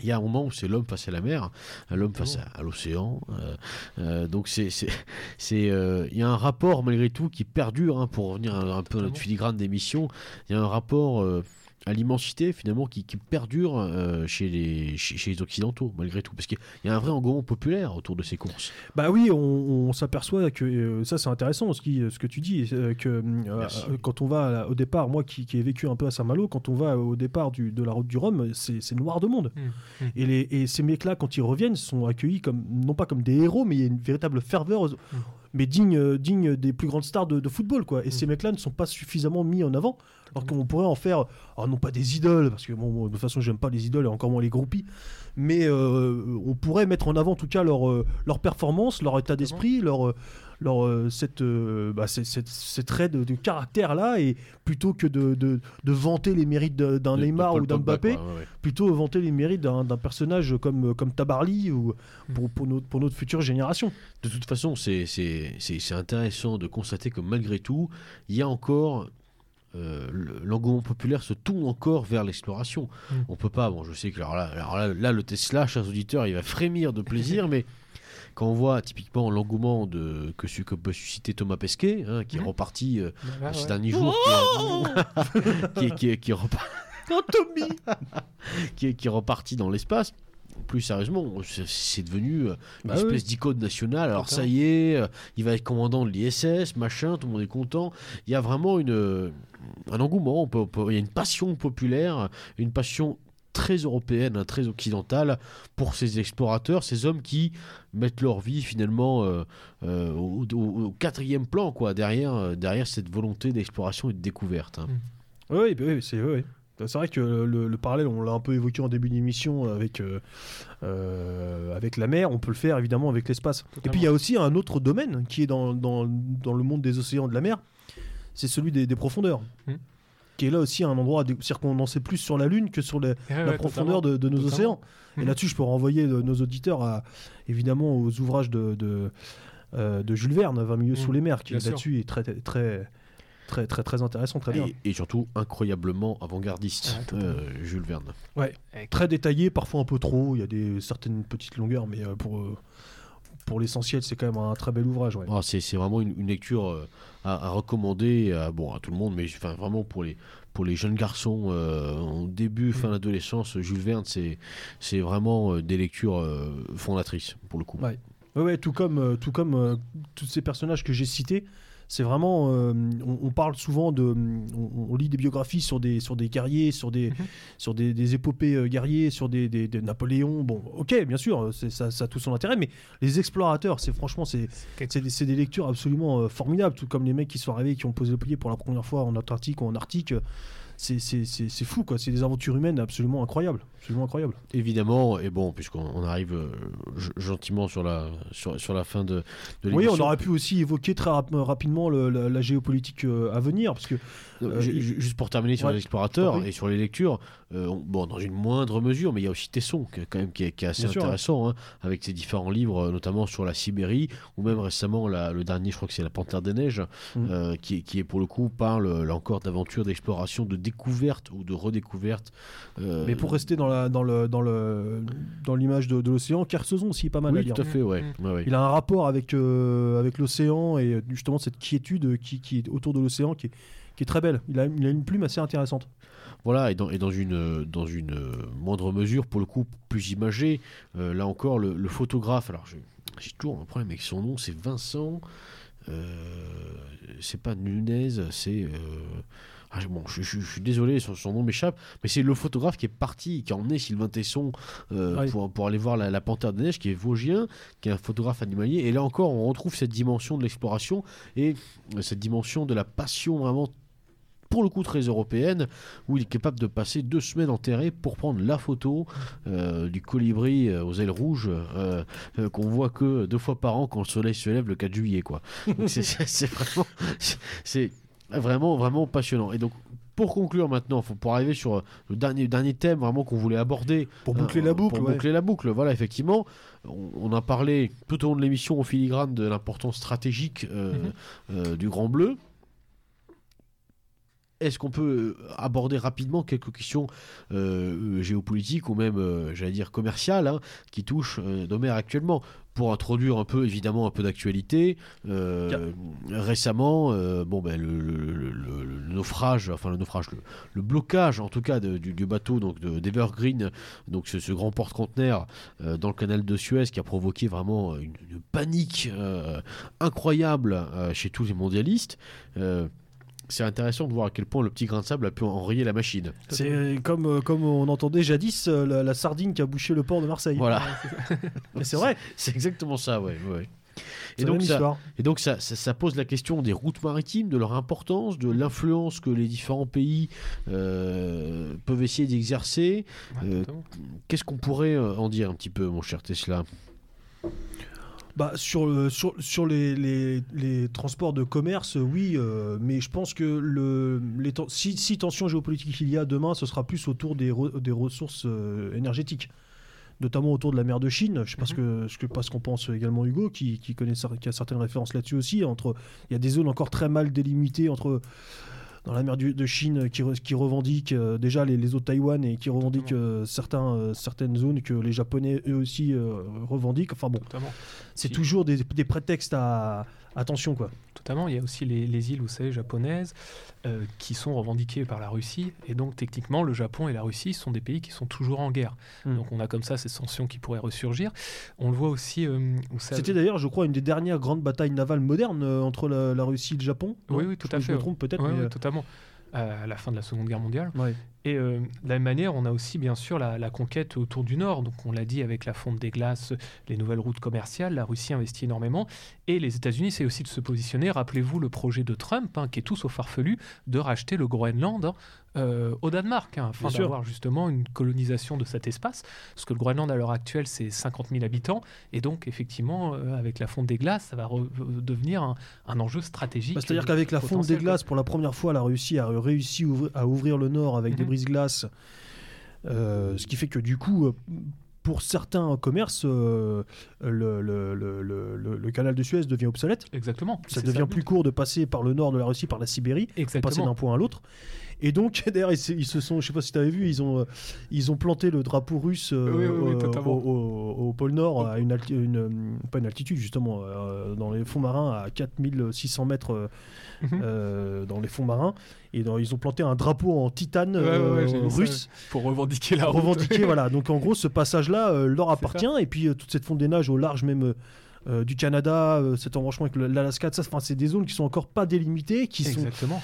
tout le, monde, tout le monde pose ses, ses bases militaires et n'oublions pas aussi euh, parce que vient donc aussi la Norvège, le Danemark avec le Groenland qui, qui est là aussi qui, qui met, qui, met son- la- qui pointe son bout du nez et la Chine n'a pas dit son dernier mot même, même si elle est très loin. N'oubliez pas pourquoi elle a voulu. N'oubliez pas qu'elle avait voulu acheter le tiers de, de, de l'Islande. Mhm. C'était pour ça notamment, Ouais, pour, avoir cette porte Exactement. Il faut que les auditeurs euh, Ouais. voilà, suivent ce qu'on dit avec une carte à la main. Mais enfin, cette zone, euh, cette zone euh, Ouais, totalement. de- va devenir une, une- une zone, une grande zone d'intérêt géopolitique pour le 21e siècle. Mhm. Assurément, parce qu'en plus, il y a des énormes réserves de pétrole. voilà, donc c'est. Avec les États-Unis qui, qui, qui, qui veulent avoir aussi une mainmise là-dessus et tout. On ne sait pas trop où ça va, où ça va nous, nous mener tout ça. Affaire à, affaire à suivre. Faire à suivre, mais là c'est pareil, hein, ça peut faire des émissions entières. euh. Mais, mais on y reviendra, peut-être qu'on aura un peu plus d'éléments quand, quand l'eau aura coulé sous les ponts, si j'ose Ouais. dire. Euh, c'est- toujours intéressant de, de- de voir les choses un peu a posteriori, avec une, une grille d'analyse qui peut être celle d'un invité spécialisé. Euh, pourquoi pas, avec grand plaisir, le rendez-vous est pris. En attendant... euh, bah, D'ailleurs, à ce propos, excuse-moi, je t'interromps, mais que ce soit sur ce sujet ou sur un autre, j'invite les auditeurs à nous, donner des, à nous faire des propositions d'invités.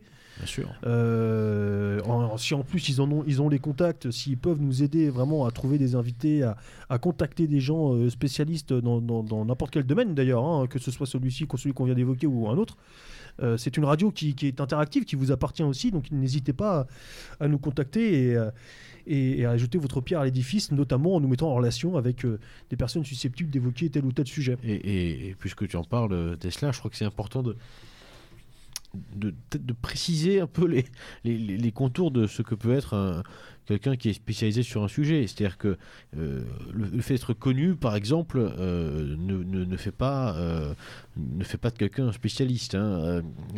Quelqu'un qui a une thèse, un doctorat, qui a étudié la question, qui a de l'expérience dans un domaine, est bien plus intéressant, je trouve, à questionner. hein. Et je sais qu'on est d'accord là-dessus, Tesla, mais je le précise parce que c'est pas à, à- à l'ère des vidéos sur YouTube Non, non, non, où, tu fais bien le dire. où tu les mecs font dire. 4 heures de vidéos pour raconter un peu leur vie et ce qu'ils ont mangé comme pâtes. Parce qu'en plus, c'est vraiment ça aujourd'hui. hein. Ben oui, euh, entre, deux. se filment en train de manger. Entre euh, deux, en- ils font 200 000 vues. Voilà. En, en Corée, beaucoup. ouais. entre deux, entre, entre deux commentaires géopolitiques, euh, bon, c'est c'est pas, c'est absolument pas l'ambition de la, de la maison. Donc oui, chers auditeurs, euh, euh, recommandez-nous des, des invités, mais des invités, voilà, qui, qui connaissent leur sujet et qui ont des, une légitimité à s'exprimer dessus. Et le, le fait d'avoir euh, X 100 000 vues sur euh, Internet jusqu'à preuve du contraire n'a jamais été une, forcément une source de savoir. Et d'ailleurs, bien au contraire, le plus souvent. Voilà, la boucle est bouclée, en tout cas pour l'émission de ce soir. Merci beaucoup, euh, Hugo, d'être euh, revenu une, une nouvelle fois pour nous, pour nous, pour nous parler d'un sujet qui était intéressant. Ça fait un moment qu'on voulait faire cette émission Mhm. et on est ravis d'avoir pu la faire ce soir, chers auditeurs. J'en profite également pour vous glisser un mot, donc, euh, euh, chers amis, de la part de, de toute l'équipe euh, de Méridien Zéro. Nous lancions, comme vous le savez, au mois de décembre, une campagne de, dons euh, qui a duré plusieurs mois, que vous avez forcément vu passer euh, sur notre site, peut-être sur nos différents supports de communication. Euh, campagne de dons pour nous permettre de répondre aux besoins matériels, comme vous le savez, de nos enregistrements et de nos locaux, et évidemment de la diffusion de nos émissions. Aujourd'hui, cette campagne, euh, qui est une campagne, donc vous l'aurez compris, de dons de communication, euh, prend fin et nous tenons à remercier chaleureusement tous les participants qui nous ont manifesté euh, leur soutien, que ce soit par leurs dons, par leurs messages d'encouragement, par leurs commentaires sur nos émissions, par la diffusion, la rediffusion de nos émissions. Merci à tous. Merci plus particulièrement à, à certains. Alors je suis désolé, je ne vais pas euh, pouvoir citer tout le monde, euh, sinon euh, ça va être encore plus long que la litanie des saints et ça, on va en faire décrocher un certain nombre. Mais merci à Gauthier, merci à Thomas, Christophe, Alexandre, Tristan, Thibaut et tous ceux qu'on oublie.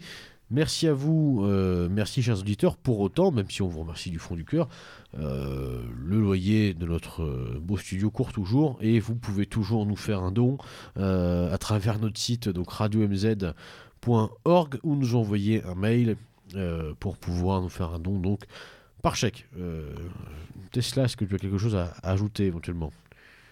Euh, je voulais finir, ouais, avec- pourquoi pas, avec un petit mot de Baudelaire. Homme libre, toujours tu chériras la mer. Et finalement, ça, ça représente assez bien l'esprit, euh, notre esprit face à, face à, à- à l'océan, euh, face auquel on aime euh, méditer, se ressourcer, euh, simplement observer l'horizon. C'est toujours, euh, c'est un, un endroit et un paysage enivrant qui laisse place à tant de mythes euh, et de rêves. Euh, faites-les, faites-le faites-les découvrir à vos enfants, découvrez-le vous-même. Ça nourrit l'âme, ça nourrit le cœur. Et puis avec une bonne bouteille de, de- pinard ou de rhum, ça passe encore, encore mieux, bien sûr. Voilà, chers auditeurs, c'était donc le, mot de la fin par Tesla. On vous laisse, euh, une fois n'est pas coutume, non pas avec le générique de, fin habituel, mais euh, émission Marine oblige avec une, avec une chanson du groupe euh, Vae Victis, les Barres de l'Orient, euh, de leur album, donc Hors la loi. C'était donc Tesla et Beloga à la barre de cette émission. Et comme il se doit, chers amis, chers camarades, chers auditeurs, à l'abordage. Et pas de quartier.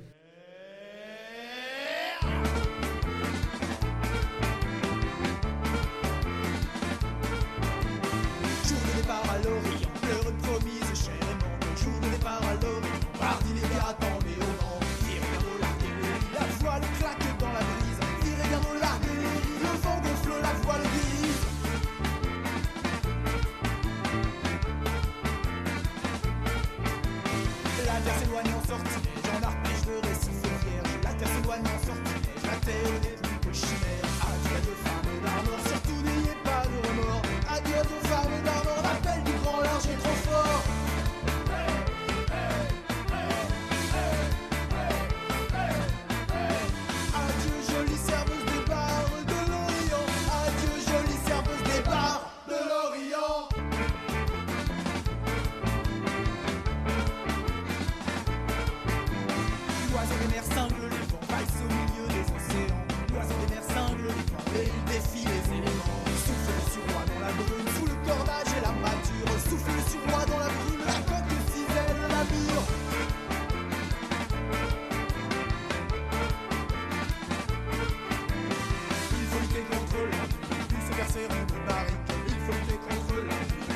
province sur l'Atlantique.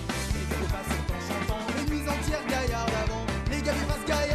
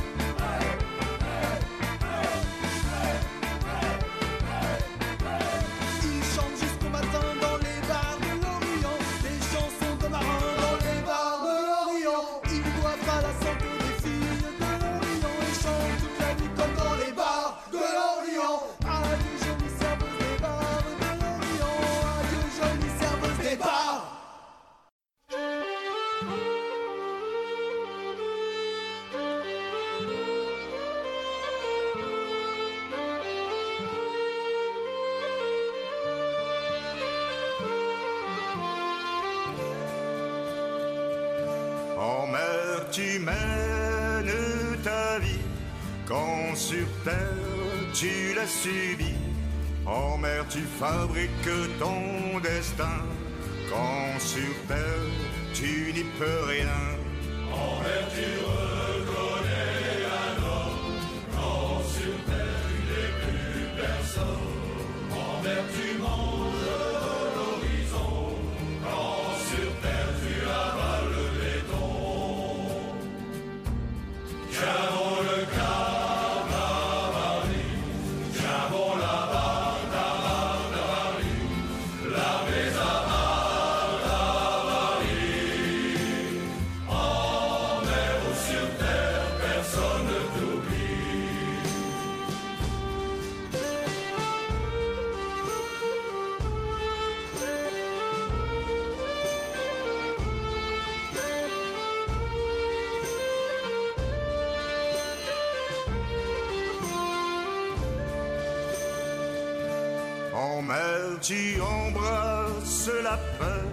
Quand sur terre tu banalises l'horreur, en mer tu respectes ton ennemi. Quand sur terre tous les coups sont permis, en mer tu sais.